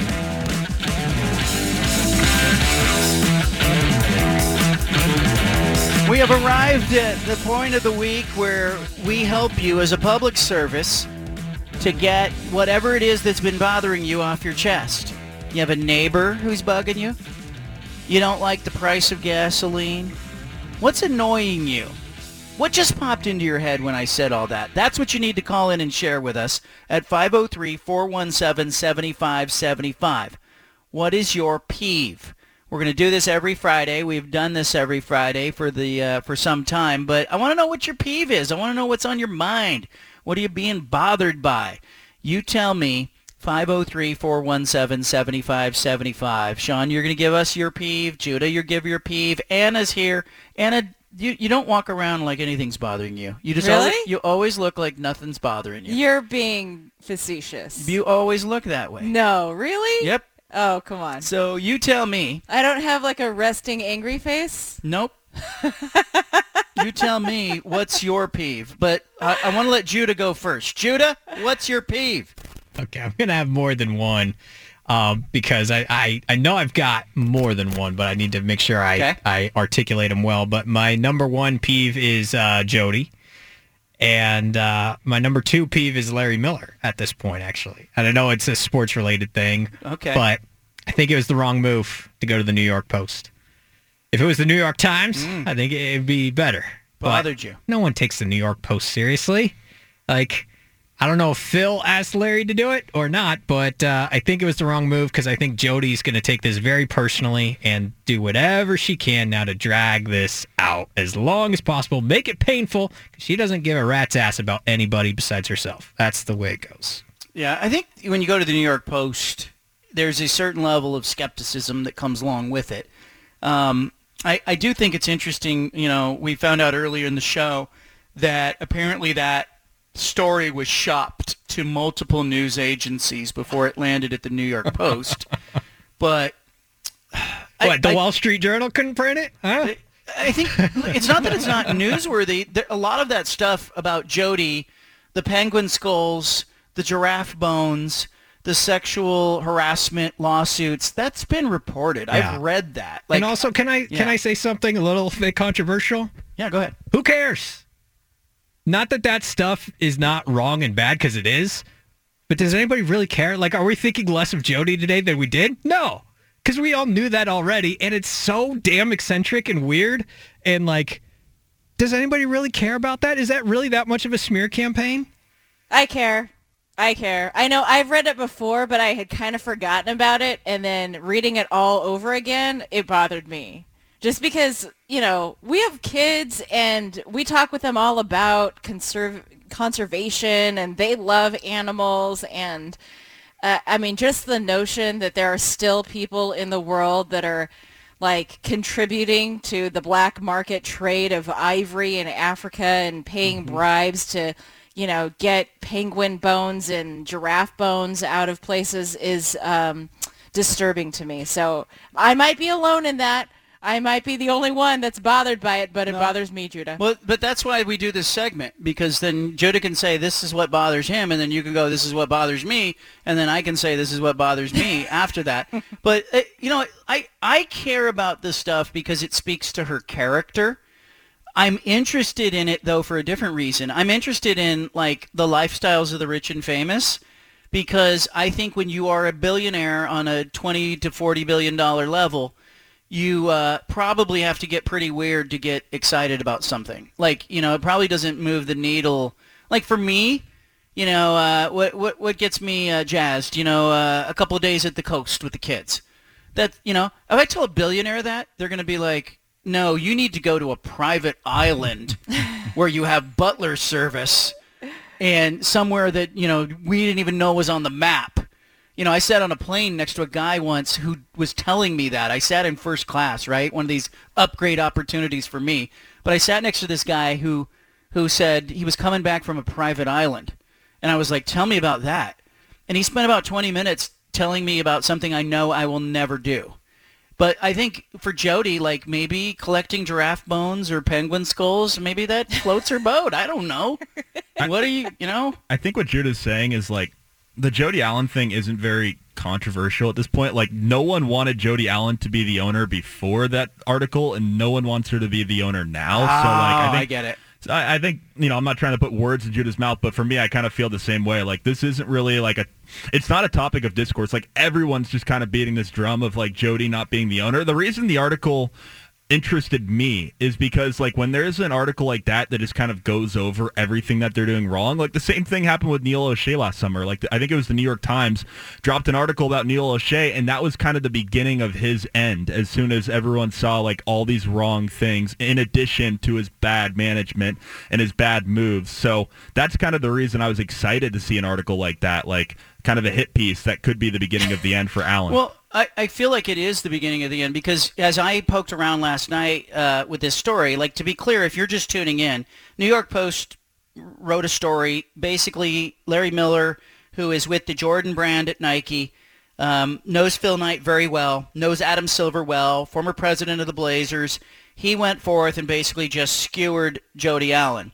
Basically pointed toward broken culture, the toxic culture of the franchise, Neil Olshey's actions, whatnot and blistered her. In there, though, they also mentioned some stuff that is like a decade old about the, you know, 15 civil lawsuits that were filed by the security guards, that the bodyguards that that uh, worked for Paul Allen and Jody Allen. Uh, the fact that she put him in, apparently put him in short shorts and asked him to do a fashion show. It's not my thing, but when you're a billionaire, maybe that's your thing. I don't know. But it, it, I am told that, first of all, Larry Miller would not have gone public like that without Phil Knight knowing about it. Second of all, you probably had Adam Silver's blessing as well, given the relationship with Phil Knight, given the relationship with Larry Miller. You know, they know Adam Silver well. I don't think that they would go after one of Adam Silver's owners without him going, you know, this is like a mob movie. You know, do you, do we have your uh, your blessing? You're not going to retaliate against us if you know if we make the hit. Uh, I kind of feel like that the NBA probably doesn't want Jody Allen to be the owner either. I'm gonna say it. the three things that happened this week in order, right, were the uh, Jody Allen statement, 10 to 20 years, right? We're not for sale. The New York Post story, and then the Damian Lillard extension. think Shaedon Sharpe hurt his shoulder. Well, yeah, who cares? We expected that. Blazers draft a player. We sort of expect about three That's right. days. Sorry, you're right. Three days before there's an injury First, report. For sure, pick gets hurt in his first game. Yeah. He already hurt his shoulder. I'm just catching up. I'm just that. glad it's a shoulder. Oh, you know what I not mean? a knee. Protect the knees. Is that is that like progress? You know, I don't know. it's not a knee. Rise All right. with us. Oh, my shoulder. What my, is- my okay, point being? ahead. Those Yeah. three things are all calculated. Like I think the Lillard news today is calculated on behalf of one center court. Like I think he agreed to this a long time ago, and they're just looking for some other good PR right now. I, I think you're probably right. And, uh, uh, you know, obviously USC and UCLA, this is an ongoing story. Uh, I want to know your peeve if you're out there listening. What is bothering you? What's on your mind? Judah has shared some. Anna has shared some. Sean's going to share. I'll share. But I want yours as well at 503-417-7575. Let's grab a call from Mark in Beaverton. Mark, what's your peeve?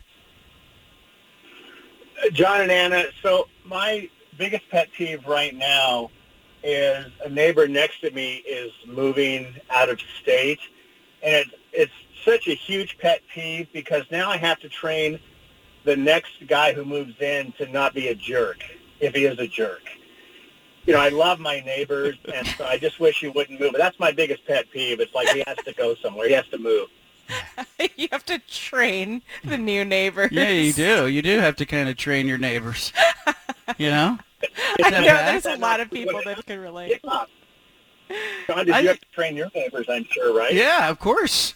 I don't train our neighbors. Oh, yeah, you do, but you don't know it. What do you right, I'll tell you this, Mark. Our neighbors probably, I can tell you what they what they think of us. They probably think Anna's the greatest thing ever. She's so friendly. She's so nice. Why doesn't John ever? He doesn't even talk to us. That's that's what they say. And it, and I love my neighbors. I said this on the show the other day. I made the comment on the show about our neighbor who's down the street. He's a base, old baseball player. And I said he always wants to talk to my dad when my dad visits. And then I said, you know, uh, I, I said, you know, I don't even get to hardly talk to my dad when my dad visits. I want to spend my time with him. Uh, guess what? I was out front the other day, Anna. That neighbor came over and said, hey, hey, one of my friends told me you were talking about me on the show.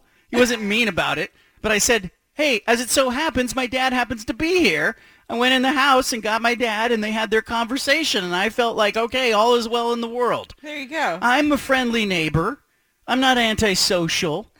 I'm just, you know, for me, sometimes I don't have time to have this long conversation out in the cul-de-sac like everybody else. Yeah. Mm-hmm. I, I look and I go, man, I got stuff to do. I would love to have that conversation, but Would you? Would you really? yeah, I would. I, I, I actually like most of our neighbors. I do. I'm not going to say I'm a 100%. you know, who would be a 100%? You always look at me like I'm insane at Christmas time when we go Yeah. around the whole neighborhood delivering cookies. yeah, what are you. Santa Claus? I don't. It's just. It's just my thing. I like it. Yeah, it's I not. like Hey, it. look, I'm just glad it's not penguin skulls and giraffe bones. Like, you know, if that's your thing, that's fine. I can live with it. What is your peeve? I want to hear from you. 503-417-7575. You get the BFT.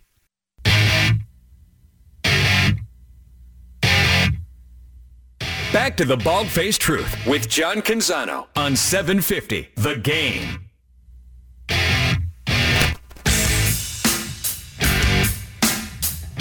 What is your peeve?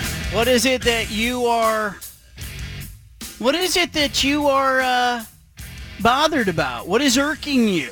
I want to hear from you in Klamath Falls if you're listening on 960 AM or in Douglas County if you're listening in Roseburg on 1490 AM and certainly the Fox Sports Eugene crowd. You have to have something on your mind today that bo- that is bothering you. If you're listening on 1050 AM in Eugene, I want to hear from you.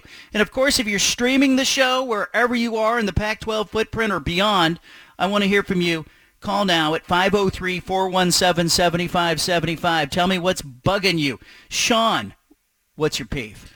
Oh man, I haven't gotten the chance to tell this story on the air yet, but I told Judah about it. Uh, I had to move apartment units because, and I wasn't going to tell this story until everyone started bringing up neighbors. Um, I had a neighbor that was below me that was constantly um, yelling at me for basically just walking around my apartment. Like he just didn't like the footsteps, and uh, I couldn't control the footsteps. So basically, like I had this neighbor who, you know, he confronted me once. I said I'm sorry, and then after he confronted me the first time, he just took a broom basically, and I'm above this guy, and just basically banged on my floor. And so I would just be startled, uh, you know, what just happened? And uh, it was just me walking around my apartment basically. So I had to it, you know, it hit a boiling point, and I had to move apartments. And um, this was all I had to move apartments. Thankfully, my parents helped me; they were uh, they were great. But I had COVID the same week I had to move apartments, so it was just a uh, it was about two weeks ago. This was just a crazy week. Uh, let me ask you, have you been accused of being heavy-footed before? No, no, Like you've never had a complaint You know, like you know, you know, everybody has their thing. Some people chew loud. Some people they walk heavy. They stomp around. You know, you you know, you've never had anybody go, Sean. You know, I really think the world of you, but man, when you walk around, it's like there's cement in your shoes. You've never heard that. Never that one. Never that one. I've been told. I've been told I'm a uh, I'm a loud sleeper. You know, for anyone that sleeps in the same What, vicinity what, do you, what do you mean you're a loud sleeper? like? I'm a, I'm a, snorer. I'm a Snore? talker. Oh, yeah, wow, yeah. Just a loud, obnoxious sleeper that you don't you don't want to. Yeah. Yeah. But uh, never that one. Never. Don't that put that on your Tinder profile. One. Yeah. yeah. People don't want that one. You don't want people knowing about that till they can find it out themselves. That's right. you know, right. we don't share that around. So what? So what happened? Like when the guy's pounding on the ceiling? Oh man! What are you Uh, doing back? oh, You one, hopping one around? night, I, I you know I get home from from this gig from this job, and uh, I you know it's a long day, and he pounds, and then I look. My sister was staying with me at the time. I look at my sister, and I said, "That's it," and I stormed down there, and I'm not usually like this, but I went and knocked on this door, and we got into a yelling match against each other, me and this neighbor, and then. Uh, went away to a wedding. I was stressed about it the entire wedding, and then when I got back, I, I went to my landlord and said, hey, "I'm not living here anymore." And they, uh, I struck a deal. The landlord got a new unit, but um, it's still like you know I have the holding address and just still things I have to deal with, all because of this neighbor. So yeah. Persnickety. And you're sure you're not a Thunderfoot and no one's ever called you that behind your back. Nope, never. I never wear shoes in the apartment. What size shoe do you wear? Eleven. Okay, that's a healthy foot. That's a healthy I'm- foot, yeah, man. uh, you know, I'm weighing in at about about a buck eighty-five, buck eighty. So But you're Okay. you're a courteous person. Like right, the first Right. couple times you must have thought like, oh yeah, you know, I'm, you know, is it me? I couldn't right? have been nicer the first couple of times. Yeah. But after a while, you're just like, come on, bozo, you, you know. And this other guy, you know, he knows he's living in an apartment, right? There's Right. certain there's certain uh, concessions you have to make when you live in a, a situation like that. That's exactly right. That's exactly right. So I, I got one time I had an apartment. This was years ago. I had an apartment and I had my bedroom wall, unfortunately, lined up with the other apartment's bedroom wall.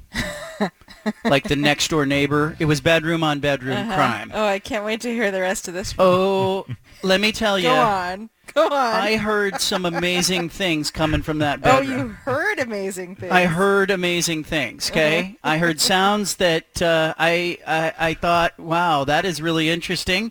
There's something going on over there. Yeah. that's interesting. There was shouting. There was screaming. There were noises, slapping noises, and stuff like that. And I've had the same thing. it was o- and it was often. Okay, Uh-huh, and yeah. in my mind, it was it was mostly fine. Yeah. But in my mind, I had it like this scene in my mind of these beautiful human beings that were consummating their love. Oh, okay?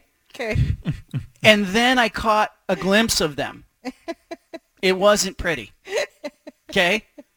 It I I it forced me to consider having to move because I was I can't unsee this. I can't unhear what I've heard, and this does not match. There was no congruency between what I was hearing and what I was seeing. You would have been better off not actually seeing. Yeah, it, right? it would have been fine.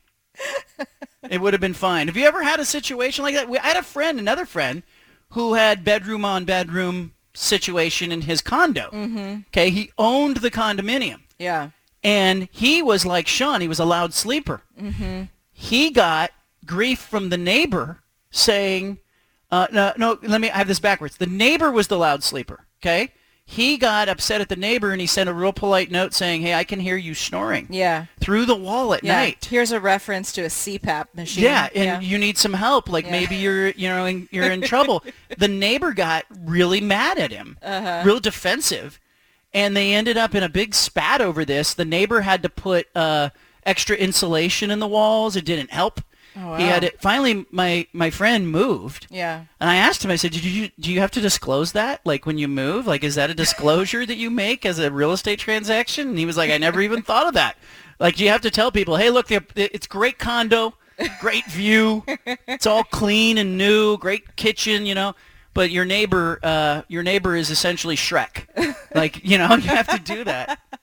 It's like when you check into a hotel or something and they immediately hand you earplugs on the way in and they're like, oh, here's some earplugs. Uh, there's a train that actually runs along the backside of this uh, this property that might disturb you at around 2 a.m. In college, I had a, I had a, we lived in a house that had train tracks right behind it. yeah. You know what? You you don't hear it after a while. You don't if you live there. You but don't, if it's yeah. a, you know, one night occupancy kind of thing. Yeah. No, but the train would go by and be like, and I, and uh, you know, I would be like, I don't even hear that. The whole story I just told was actually it ended up being a huge win because the apartment that I was in, I got the first month free because it's right off a busy road. So it was just constantly loud car noises and I got a much upgraded apartment away from the road and basically the same price all because of this neighbor. So I can only complain so much about the neighbor. Yeah. Oh, so he did you a favor, really. Right? In the, in the long run, it wasn't very Yeah. fun to move all my possessions, but yeah, in the long run, he certainly did. Well, there you go. All right, what is bugging me? We haven't got to that one yet. You know what's bothering me? Uh, some of the, some of the, how do I put this nicely? Some of the media members who are covering the Pac-12 conference stuff are really good. Yes. Like, there's a handful of media members that are just really good follows that you should follow. They're sourced. They're responsible. They're going to put out things like they'll they'll tell you if it's conjecture versus like, hey, this is a fact. You know. Yeah. And, and but there's a whole another slew of people that are a little lost, and it's okay. Like I'm lost sometimes too. Like Yeah. I'm lost. Like sometimes on the NBA in particular, I get a little lost because mm-hmm. I'm so focused on the Pac-12. Yeah. I'd be the first to admit, like sometimes things happen and I, I don't quite understand what is happening mm-hmm. because I'm not as tuned into it as I am with like college football and college basketball and all that stuff. But there are some people out there that are lost on this Pac-12 stuff and they're just guessing and they're just throwing stuff out Yeah. and it's really confusing the public. Mm-hmm. It's almost it, it reminds me a little bit of what we saw with politics in the last five six years. Yeah. where like you could you didn't know what to trust a little bit because I think there's a lot of people out there that have it wrong and they're they're muddying up the conversation. And one of the things that keeps getting floated out there that's bugging me is this idea that the big the Big 12 conference is going to poach Arizona, Arizona State, Utah, and Colorado. So I told you earlier in the show I reached out to ads at those schools. One of them got back to me and says that he feels very confident that the Pac-12 members are going to stay together here. He says we have good options. Mm-hmm. Okay, that that's coming from the horse's mouth. That's not me just saying, "Well, this is what I think." That's fact. BFT. From the PacWest Center in downtown Portland, presented by High Caliber Millwrights, here's John Canzano with the bald faced truth.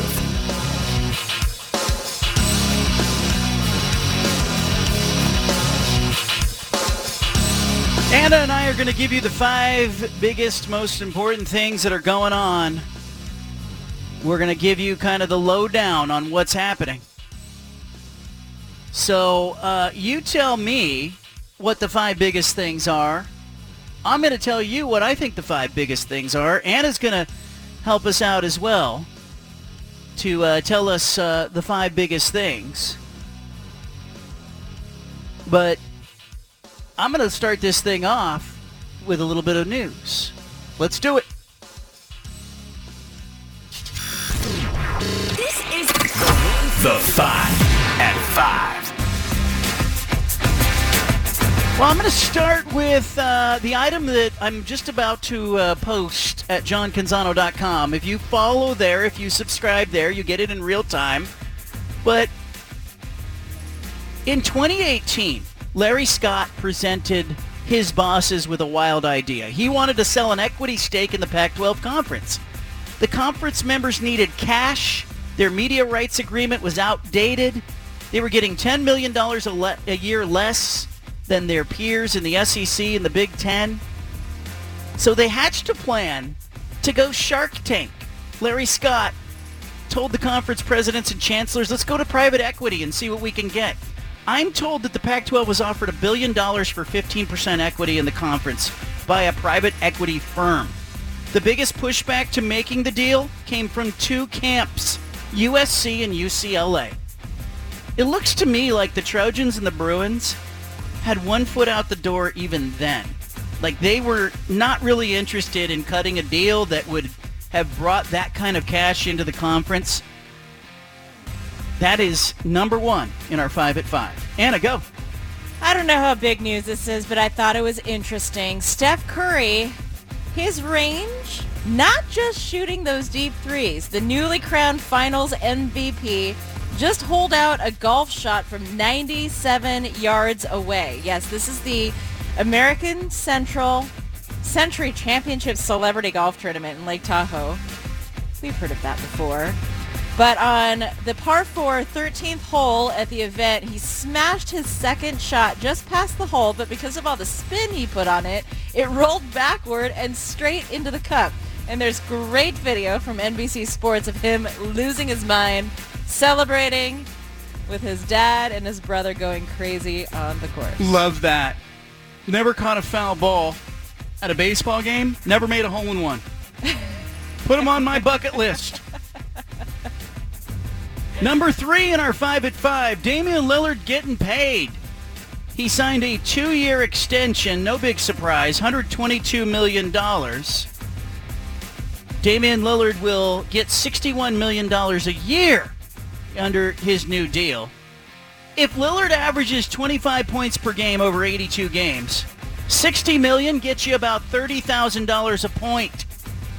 Said a friend of mine, I bet he would have signed for 28,000 a point. Anna, number 3. Well, then Four. that Is makes... it 3 or 4? I don't One, know. two, Four, three- four, four. four. for you. 4. I guess it makes sense then that he's telling Yahoo Sports that uh, Jody Allen does take his calls. That he's saying he's not sure where that story out of the New York Post came from. That every time she he's reached out to her, she's always taken the time to speak with him. He's never sent an email and has a great relationship with management and ownership. And that his agent, Aaron Goodwin, speaks with ownership and management on a regular basis. So, the New York, Convenient timing. thank you. Cha-ching. Cha-ching. I have a great relationship Yeah. with management. I, I, you know what he should say is they just gave me 122 million. I don't care if she takes my calls. I don't care if she returns my emails. In fact, I got to be honest with you. You know, my coworkers know this over the years at, in the newspaper business and radio. I don't want to have a big phone conversation unless we absolutely have to have a conversation. right. I don't want to. I don't even want to email. You do your job. I'll do my job. Oh, That's man. what Lillard should have said. Finally, the fifth thing in our five at five on this beautiful Friday. Major League Baseball's All-Stars have been set. Shohei Ohtani is in. Ohtani hitting 257 with 18 dingers. And by the way, 8 and 4 on the mound with a 2.44 ERA is going to be a big part of the All-Star game. His Angels teammate Mike Trout also got his 10th career selection as a starter. Aaron Judge of the Yankees will also be in the outfield, as will uh, Giancarlo Stanton. Judge leads the majors with 30 home runs. In the National League, uh, the big the big race was at third base. Manny Machado will uh, will be the starter at third base. Shortstop also uh, was close. Dansby Swanson, formerly of the Hillsboro Hops, got edged out by the Dodgers' Trea Turner. There it is. That's your five at five. Let's unpack this. Judah Newby, how much should the All-Star game be about Ohtani? Um, well, it was last year, really, all about Ohtani, right? Because the Yeah. Narrative around Shohei came up and sorry, came up and uh, came and went, I should say, like the week before, I think. And then Stephen A. had that big clip that kind of got debated and everything. And then at the All Star game, I think Fox did a very intentional job of making it all about Shohei as much as possible. Plus, he was starting the game on the mound. I mean, that's amazing. So this year, I think you can still make it about him, but do it a little less so, um, and uh, try to highlight uh, you know other guys that uh, that might need to shine. I need to look at who actually made this thing. I know you were just talking about it, but it kind of slipped under my radar. Did Ty France make it for the Mariners? I uh, I wasn't looking for Mariners. I was looking for Ohtani and Trout, and I wanted to see what was going to happen between uh, at third base with Manny Machado and uh, was it Nolan Arenado? Arenado? Arenado? We'll give it to you. Nolan Arenado. of Arenado, yeah. My St. Louis Cardinals. Yeah, he, uh, Machado edged him 40, 51% to 49%. It's bogus. It is kind of bogus, but uh, it, it, you know, it, nothing's changed. When I was a kid, it, it was all about you know who had more fans voting or whatnot, and you know at the ballpark when you had to actually punch in the ballot and turn it in at the ballot box. My Giants never had a chance because they didn't draw anybody. Did you ever to go to an. All Star game? I have been to an All-Star game. I was in one in Chicago years ago, and I was there to cover it. And uh, unfortunately, Zach Randolph got in some kind of altercation. I was about the third inning of the game. I left the stadium to go write about Z-Bo. so I went to the All-Star game, but I didn't get to see the finish. Was it Thanks. Wrigley or U.S. Cellular? It was at U.S. Cellular. That's the game where you would have caught that foul ball, maybe from the press box. They said, in fact, a foul ball was hit and it landed on my seat in the press box. No, they didn't say that. Uh, let's let's unpack this other stuff. Thirty thousand dollars a point for Lillard if he ends up playing. Is there any way to package 122 million dollars over two years that doesn't sound uh, egregious? yeah, it's it's with other NBA stars signing for more money in the next six months to a year. Russell Westbrook makes forty-seven million dollars a year, so that's that's the way to make it not sound egregious. there you go. Just compare it to Westbrook. yeah, John and Wall. compare it to other people. I can name other players that make way too much money compared to Lillard. Yeah. Um, I, I- are we? ri- I mean, look, my off the top of the show, I just said, look, I was a little uneasy paying that kind of money for a player who hasn't won a single Western Conference Finals game, doesn't have any wins there. But it's not his fault. But is it? Are we over? Because I remember when Bobby Bonilla got like 20 million, everybody went, you know, nuts, saying, "Oh my gosh, look at the salaries," uh, and and that was a 20 million dollar contract. It was the life of the contract. It wasn't a season. Lillard's going to make 61 million dollars in a season.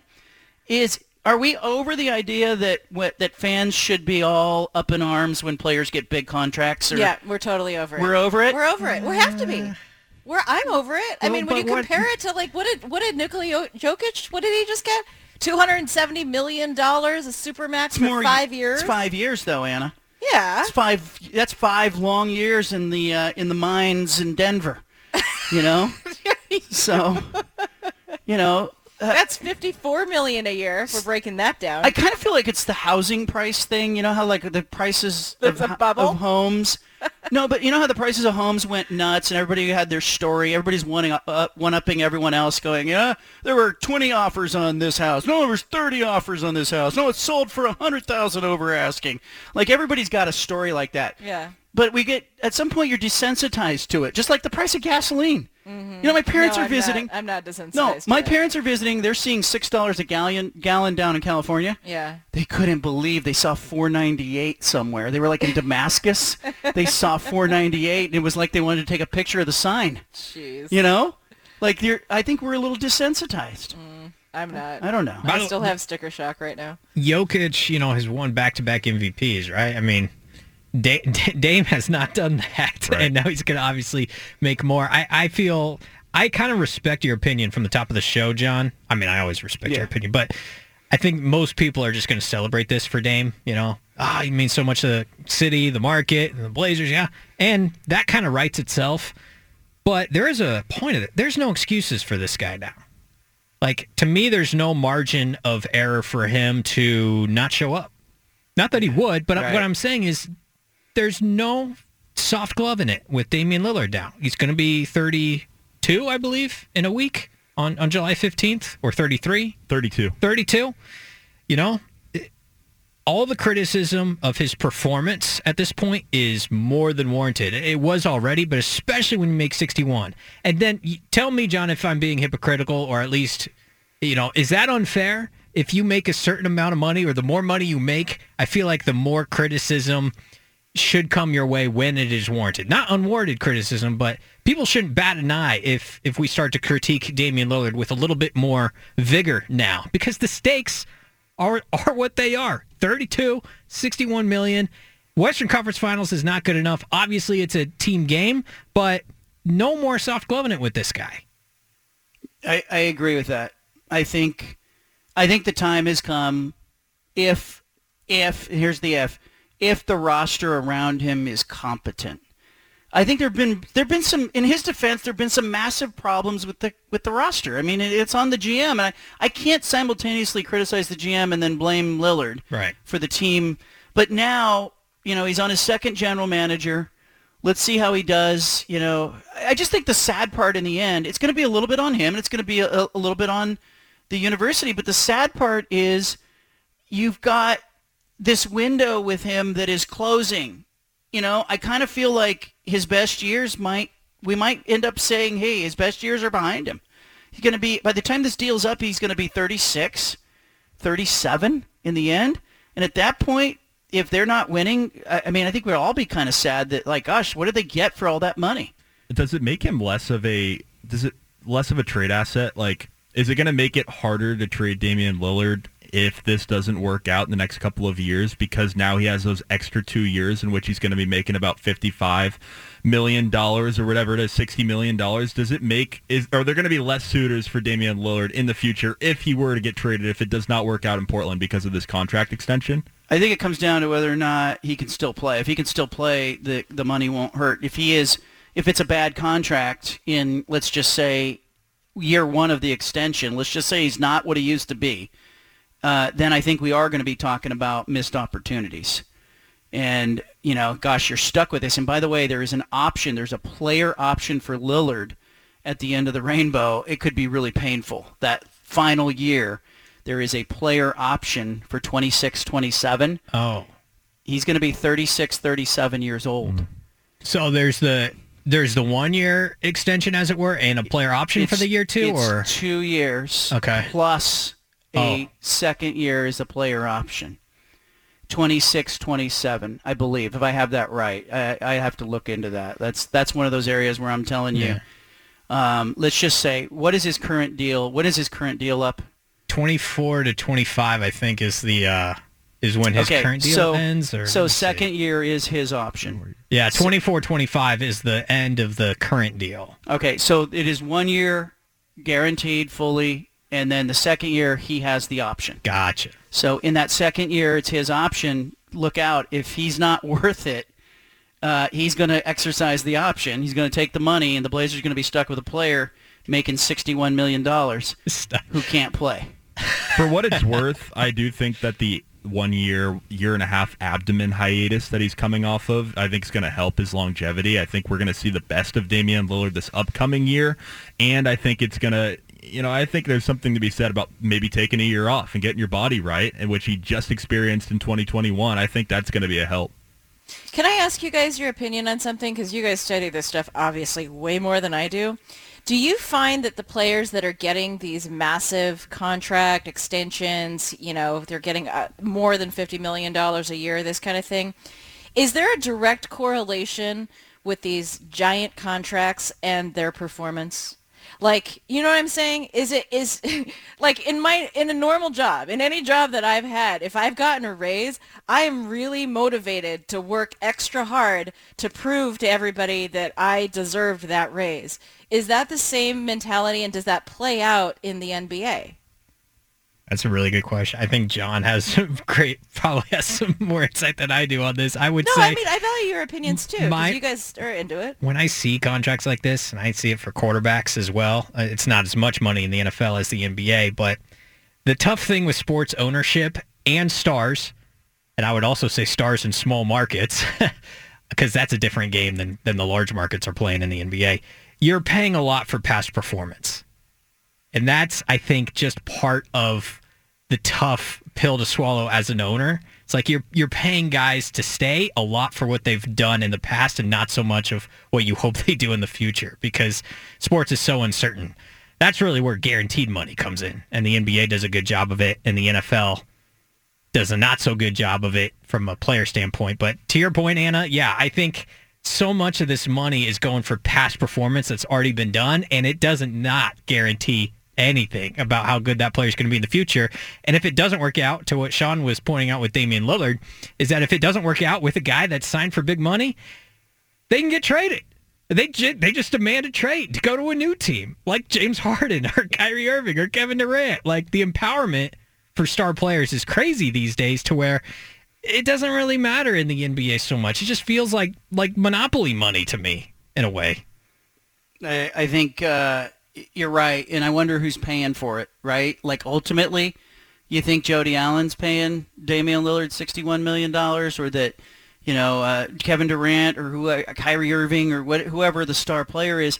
You know, we, we we think about it. It's it's not really the owner. I mean, that's not coming out of her pocket. It's part of the business model. I mean, they're getting television money that is ridiculous, and these contracts are based on the TV money. And we're going to watch, you know, season ticket prices. Keep an eye on season ticket prices at Moda Center. Ask yourself how much of Damian Lillard's salary the fans are going to chip in for here. Is it all TV money? I don't think so. Uh, you know, and the Blazers are in a little bit of a pinch because I don't see a high demand for their season tickets right now.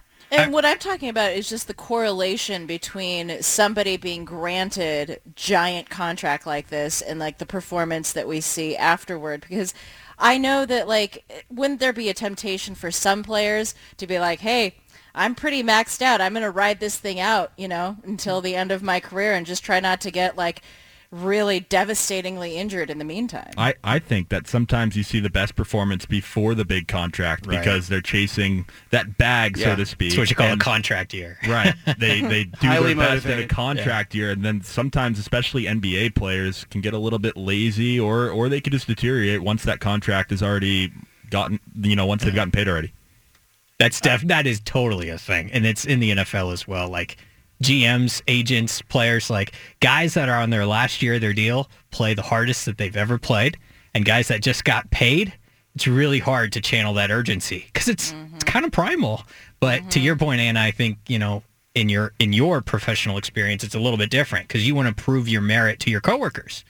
You know, if Yeah. your coworker, I mean, not that people know what people are making or anything like that, but if if you know, hey, you get a promotion, like you're not sitting on your laurels. You're working your ass off because you've got professional pride.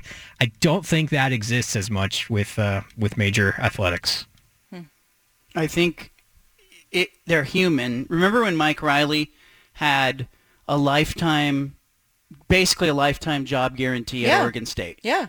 If he won six games, he got another year on his contract.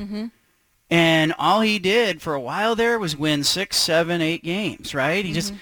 and I, I kind of wonder if you'd lose your edge. You know, ask yourself that. If you had a lifetime job guarantee, would you get soft? Would you lose the competitive edge? I think you would. I think there's nothing more uh, inspired than a player who's playing for a contract. Forget, you know, some of them will talk about, hey, it's a love of the game, all this nonsense. You dangle the esteem that comes with getting a max contract in front of an NBA player, and that's a carrot that they're going to chase. And I think we see it over and over in sports. These players who are in final year of their contract, you know, just play lights out. And it brings me to Jerami Grant. I mean, if you are Jerami Grant this year, he will become an unrestricted free agent at the end of this season for the Blazers. I'm really interested to see, you know, how many extra rebounds, how many extra points he gets, how hard he works, because he's really uh, he's showcasing himself for a, a big deal. Yeah, that's I think- makes you nervous. And there you go. By the way, I just got your Nuggets um, Yeah. thing into my inbox, JC. I this is crazy. This is crazy what the Pac-12 turned down. Yeah, they turned down a billion dollars, and uh, yeah, let's talk about that after the break.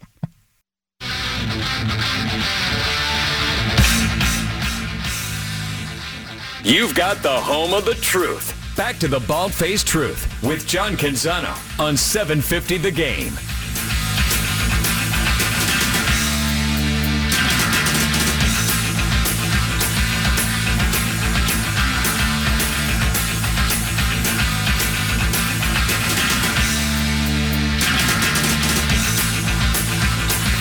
A billion dollars. I feel like we should go into like Austin Powers. A billion dollars. One Billion. billion dollars. One billion. Uh, the Pac-12 turned down a billion dollar offer to sell equity in the conference in 2019.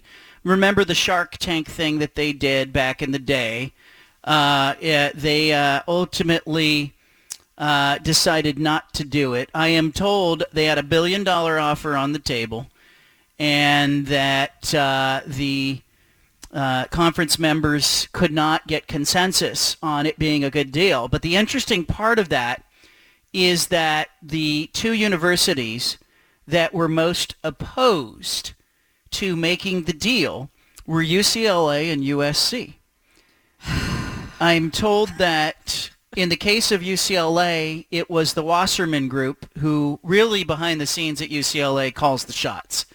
They are they are the entity that is moving the needle behind the scenes at UCLA. They are making decisions. I can tell you that UCLA athletic director Martin Jarmond, when he was negotiating the Chip Kelly extension, was um, deeply entrenched with the Wasserman Group at UCLA. And Casey Wasserman being involved at UCLA makes sense, but the that group I think is calling the shots at UCLA. But that Wasserman Group was advising at the time uh, as part of that deal, and they advised university leadership, Gene Block, the chancellor at UCLA, to not take the private equity deal. Now, I'm not saying that I would take the deal, but if you are valuing the Pac-12 conference, 15% of the conference, if you're valuing that at a billion dollars, the conference was looking for 10%. They were going to give up 10% for 500,000. Okay? So, you know, it they got the valuation and them then some uh, on what they wanted. So in the end, it just simply came down to the fact that they did not want to give up equity in the conference. Would you guys have given up equity in the Pac-12 conference if it meant the Pac-12 conference would still be intact today? Oh yeah. yes. you yes. Yes. You would. I don't even need to put my Mark Cuban hat on. Yes, I would. Would have. Right? I don't think Right? Mark Cuban wears hats, does he? You know what I mean. I know. Proverbial. Yeah. Uh, it's just interesting. A billion dollars. So- it's just interesting. You're you quote someone in your column here. yeah. So USC and USC has had a foot out the door for two decades. Yeah. What do you think about that? I think that USC was not happy in 2011. Let's go back there. They weren't happy in 2011 when the Pac-12 ADs decided that they were going to have everyone have an equal share. Do you guys do you believe in fairness, Judah? I do, John. I I do. It's a core value, uh, fairness, Yeah. justice. You know, absolutely. So in, in the Pac-12 at the time, you had 12 members, including Utah and Colorado. They were going to take this TV deal. Uh, it, it took 75% con, uh, uh, to get the vote passed. 10 to 2 was the vote on equal revenue sharing. Guess which two universities voted nay? UCLA and USC. Everybody else said, yeah, we'll take an equal share of that. Bob DeCarolis was the AD at Oregon State at the time. I remember he came on this show in the wake of that meeting. And he, they were shown the financials. They were shown, here's what every university is going to get. He said he nearly did a cartwheel when he left the meeting. You know DeCarolis. Guy, guy doing a cartwheel. You know, it turns out the money, they never got the money. It didn't really pencil out the way they thought it would because Larry Scott. But, but I kind of feel like they should have given UCLA and USC more than and than like one share. Shouldn't they've gotten a little more? Well, because now you're saying fairness.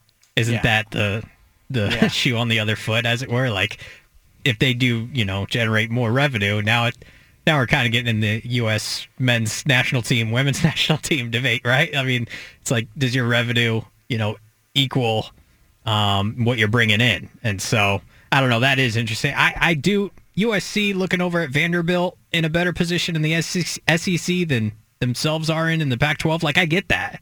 Like I, I actually understand why why they left. I'm still kind of shocked by it, and I think it's gross and and dirty, but I I understand it conceptually. I I think it's funny because USC and UCLA go to the Big Ten now, and like Purdue and Indiana get an equal share. You know, they don't have a problem as long as they're getting more money than they would have got in the Pac-12. But they had a problem because, you know, as one source inside one of those athletic departments told me, he says, uh, you know, our taxes are higher, our cost of living is higher. Uh, we have the, you know, 40% of the media households we're providing. We should have got more. You know, I would have given them, I would have said if I'm the Pac-12, like this is why I think USC and UCLA are wrong to just do this in secrecy. Like, what was the, what would have been the problem for them to come forward and go, look, we're thinking about leaving. If you don't give us twice what we're getting now, we're, you, can you match what the Big Ten's doing? Or we're out. Do you really think that that conversation? I mean, first of all, that sounds a little bit like extortion, but But, I mean, but it's, that's how you do a deal. that's like, a little bit backs to the wall, kind of, you know. yeah. But But wouldn't that have been better than, Hey, George. you know? I don't know. So do you think, uh, like, what you're reporting on johncanzano.com, uh, what you're reporting here, do you think this was a failure of Larry Scott to sell what sounded like a pretty good deal to involve private equity uh, to the chancellors and the presidents, or do you think that this was a a governing group that didn't understand the stakes and should have taken the deal, or some combination? of Um, no, I I actually don't think they should have sold equity. okay. I'm okay with them not selling equity okay. because once you start selling off a piece of an entity like the Pac-12, where do you stop? Every time you get in trouble, you got to go raise more money. You give away another five percent. Pretty soon, you don't own the league. You know, and hey, how long before the private equity partner is trying to force you to make decisions? We see it all the time in the corporate world. Like, Yeah. you know, somebody comes in and buys a piece of the company, boom. You know, um, I just I think I'm okay with them not making that deal. I was just surprised that they had a billion dollar deal on the table at, at you know at that valuation. Okay, so the second point here then is didn't somebody have like the history of the Pac-12 bound in some kind of binder that was handed to George Kliavkoff that included this important detail that USC and UCLA were the holdouts in this thing hmm. way back when? Like basically should this not have been more and more on Kliavkoff's radar? Yeah, it should have been on his radar. It should have been. And, and I hit him on it a little bit today, and I wrote about it. Like, he had one job. Don't lose USC. And then beyond that, yeah. But I think he was really focused on the goodwill tour that he was making in year one and all, you know, he's going around all the universities and, and, and I don't, you know, as one AD said to me, you know, you, you can't blame him for asking and then believing USC when they said we're in, we're not leaving. Mm-hmm. You know, because I believe what's going to come out is that they lied about their intentions. But do, you know, do you do you think that they're they're wrong for for doing that? It's, who, who, who's wrong? USC and Is you- UCLA. For Is you- just leaving for that? leaving, you know? Yeah, I mean, I think they're wrong for doing it. Absolutely. Um, I understand it again, but yeah, it's it's it's dirty, and uh, but I, you know, it's kind of L.A. I get it. I, I'm conflict. Look, I like kind I really LA. I really like the Pac-12. So to not have the Pac-12 with those schools for those schools to give the finger to the Pac-12 and say we're better off without you. I say screw them, you know, and like I absolutely think that's dirty. I'm actually probably more pissed at Kevin Warren as a Pac-12 fan. Mm. And you played some of that Kevin Warren audio, and the Kevin Warren audio from the Alliance press conference, where he's like, "We looked each other right in the eye. We gave a gave the handshakes. You know, we, we trust each other. It's all about trust." And then he goes on this five minute diatribe of how he was raised by his parents and how important character was. Yeah. In that same freaking answer, Yeah. one year later, he is professionally backstabbing George Kliavkoff. And I'm that pisses me off. I know it's driven by Fox. I know it's, you know, TV stuff and I get it, but there is culpability at the commissioner's seat. And for him to act like that when he goes on this long diatribe of, of character and trust and the alliance means so much and Jim Phillips is there and George is there to to have this really i mean when everybody says it right it's like When people show you who they are, believe them. Yeah. In fact, Kevin Warren used that exact damn quote in the press conference last year. And now we see who Kevin Warren really is, and I'm believing him. And that that pisses me off, man. I've, I've been thinking about this. Okay, I was doing a little bit of yard work today, and I was thinking about Kevin Warren and George Kliavkoff. Those guys were traveling around together, hanging out together. They were in an alliance together. They were going to dinner together. I saw them in Columbus, Ohio. They sat together during the Ohio State-Oregon game. And I got to wonder what George said or texted to Kevin Warren after the news broke that USC and UCLA were going to the Big Ten. What is your what is your bet on that? I am going to find out. I'm going to ask George Kliavkoff that. I'm going to say, what did you what did you send to Kevin Warren afterwards? Because do you send a text going, "Thanks a lot for stabbing me in the back"? What do you do? Because it was like all is fair in love and war and all that, but I just think there's a you know, like did Kevin Warren call him to be like, "Hey, um, you know, uh, I, am sorry, but uh, we, we're just about to stab you in the back." Like, what happens? Do you What- think? Do you think Kliavkoff's like at the uh, the joking phase of this matter? Do you think it's a little No. too soon? Too soon. At what point do you think it's going to be like, yeah, you know, I, I told him this after? Like, at what point do you are you going to be able to text him something like that, and he's going to give you kind of a funny response? A couple months? Uh, I think after the Pac-12 ends up okay. Yeah. Let me play Kevin Warren's response. This is from July uh, of, or excuse me, August of last year. There was not a signed document between the alliance members, the Pac-12, the Big Ten, and the ACC. Here's Kevin Warren on why they didn't need a signed deal. Bruce, good to hear your voice. And again, I think it's a great question. And and even though I'm a lawyer, I mean, but uh, one of the things that one of my uh, most favorite law professors at uh, Notre Dame would say that uh, if you have to go back and look at a contract that you signed, you probably entered a deal with the wrong parties. And then I think what that says is our contracts important? Absolutely. They're critically important. But where we are in college athletics right now, uh, what we really need is is things to be stable. There's a lot of uncertainty right now. I mean, you look at the NCAA going through the Constitutional Convention review. I mean, we have NIL, we have Austin, we have CFP expansion, we have gender equity, you know, issues. I mean, we have many, many issues that we have to deal with, and especially conference realignment. And so we just felt that we could look each other in the eyes, shake each other's hand to say that we have a fiduciary responsibility to the past student athletes, our current student athletes, and the future student athletes uh, to be able to do something that is right, you know, for once. Yeah, there you go. Uh, if you have to look at the contract, you're probably engaged with the wrong parties. And, and meanwhile, he's taking a knife out of the sheath, and George has got his back turned. You know, I have to know, like, what, what do you, Anna? What do you think George Kliavkoff says to Kevin Warren after he gets stabbed in the back? I think George Kliavkoff is a pretty um, seasoned business person at the highest levels of, you know, executive leadership. And I, I think it's not the first time that he's seen this kind of move, especially given his background with what MGM Resorts Oh, he's in Vegas. In Vegas, I mean, come on. yeah. This this can't be new, you know, about face behavior by someone that you're trying to engage in a business partnership with. Here's Kliavkoff the same day that Warren said we don't need a signed deal. There's no signed contract. There's an agreement among three gentlemen, and there is a commitment from 41 presidents and chancellors and 41 athletic directors to do what we say we're going to do. If there's any lack of specificity in the press release, it's because we want to make sure we could deliver 100% of what we promised. So we're aligned in how we want to approach this, but there's no contract. There's no signed document, and there doesn't need to be. There you go.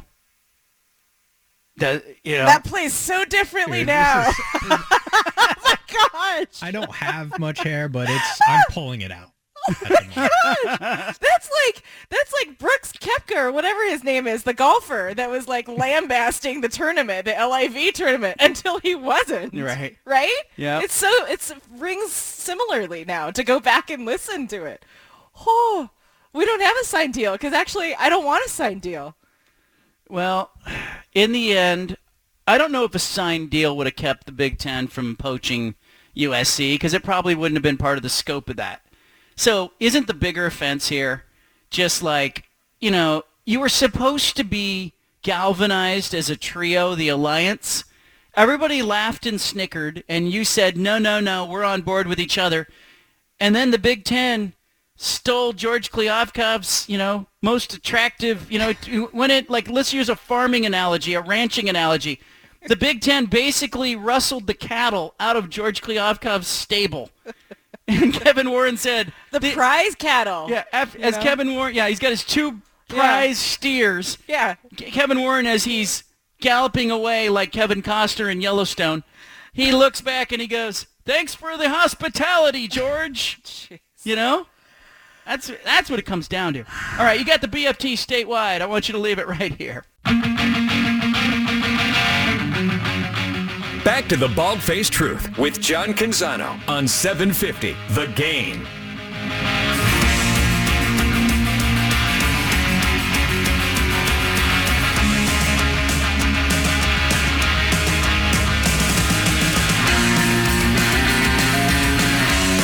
I thought the first part of today's show, I thought it was just okay. I think the last 90 minutes has been really good.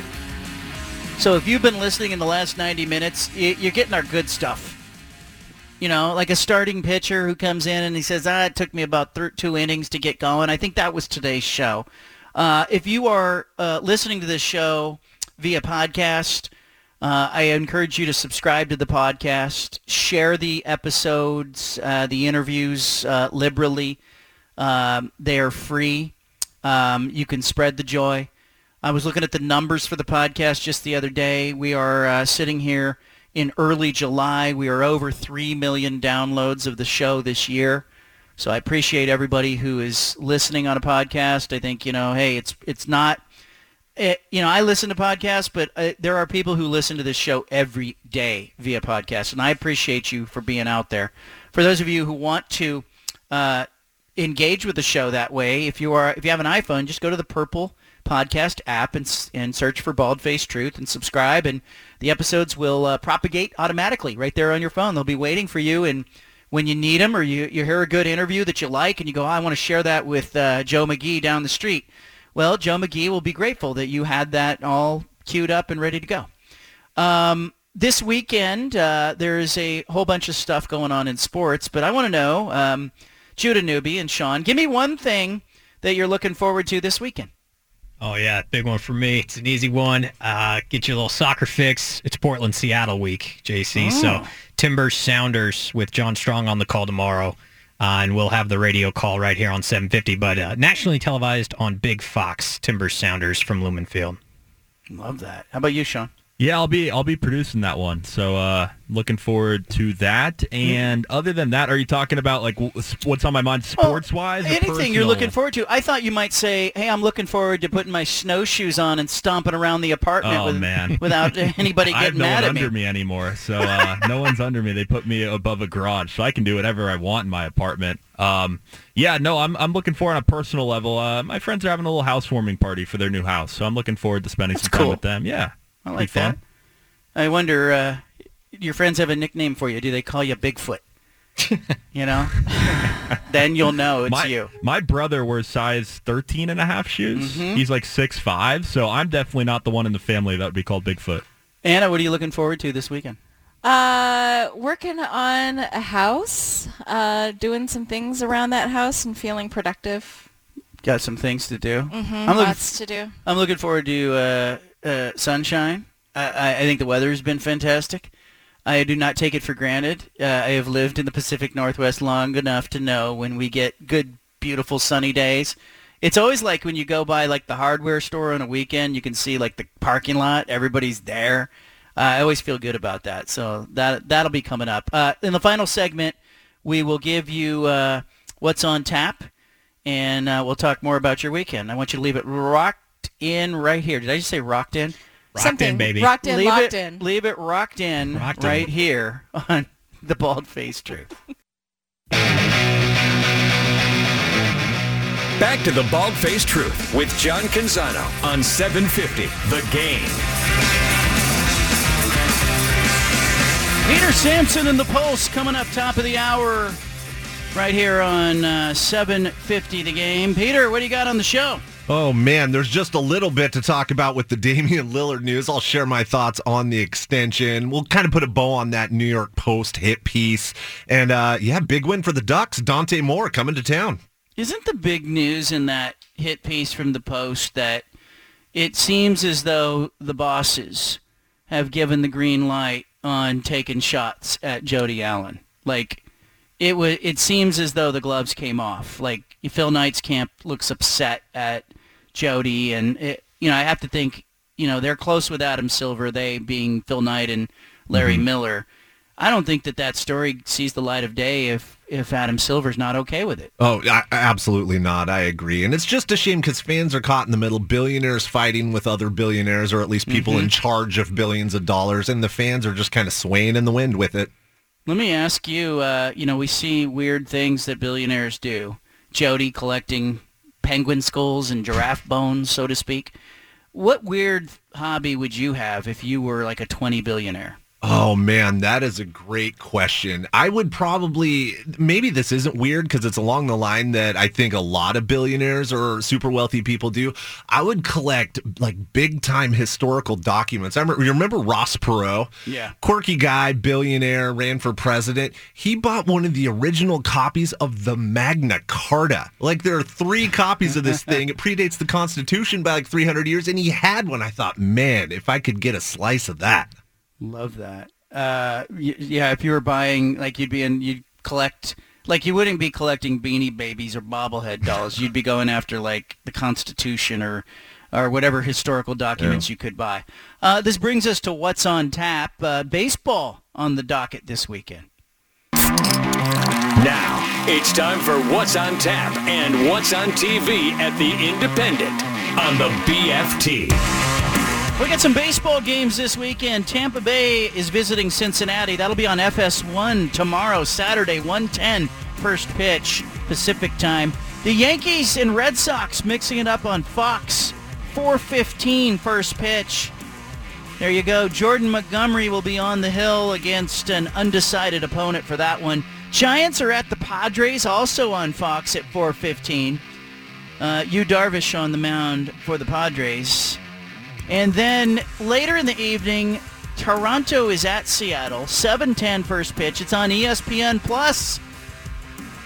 For Yankee Red Sox fans on Sunday, final game of their three-game series, New York at Boston, 4 o'clock on Sunday. ESPN for that one. That's what's on tap this weekend. Also, what's on tap? Uh, I got to tell you, um, you know, this weekend. Uh, make sure that you are paying attention to what I'm writing. Make sure that you are, if you are interested in a subscription, go to johncanzano.com. You can get it in real time, uh, delivered to your email inbox. Uh, there will be news over the weekend. I think it's been a really productive week for the Pac-12. No, nobody panicked. Nobody left. Nobody bolted the conference in the last seven days. So that's good. All right, if you're listening in Portland on 750 The Game, I encourage you to stick around for Peter Sampson and the Pulse. That is coming up next. Uh, thank you to Sean. Thank you to Judah. Thank you to uh, Anna for being part of the show.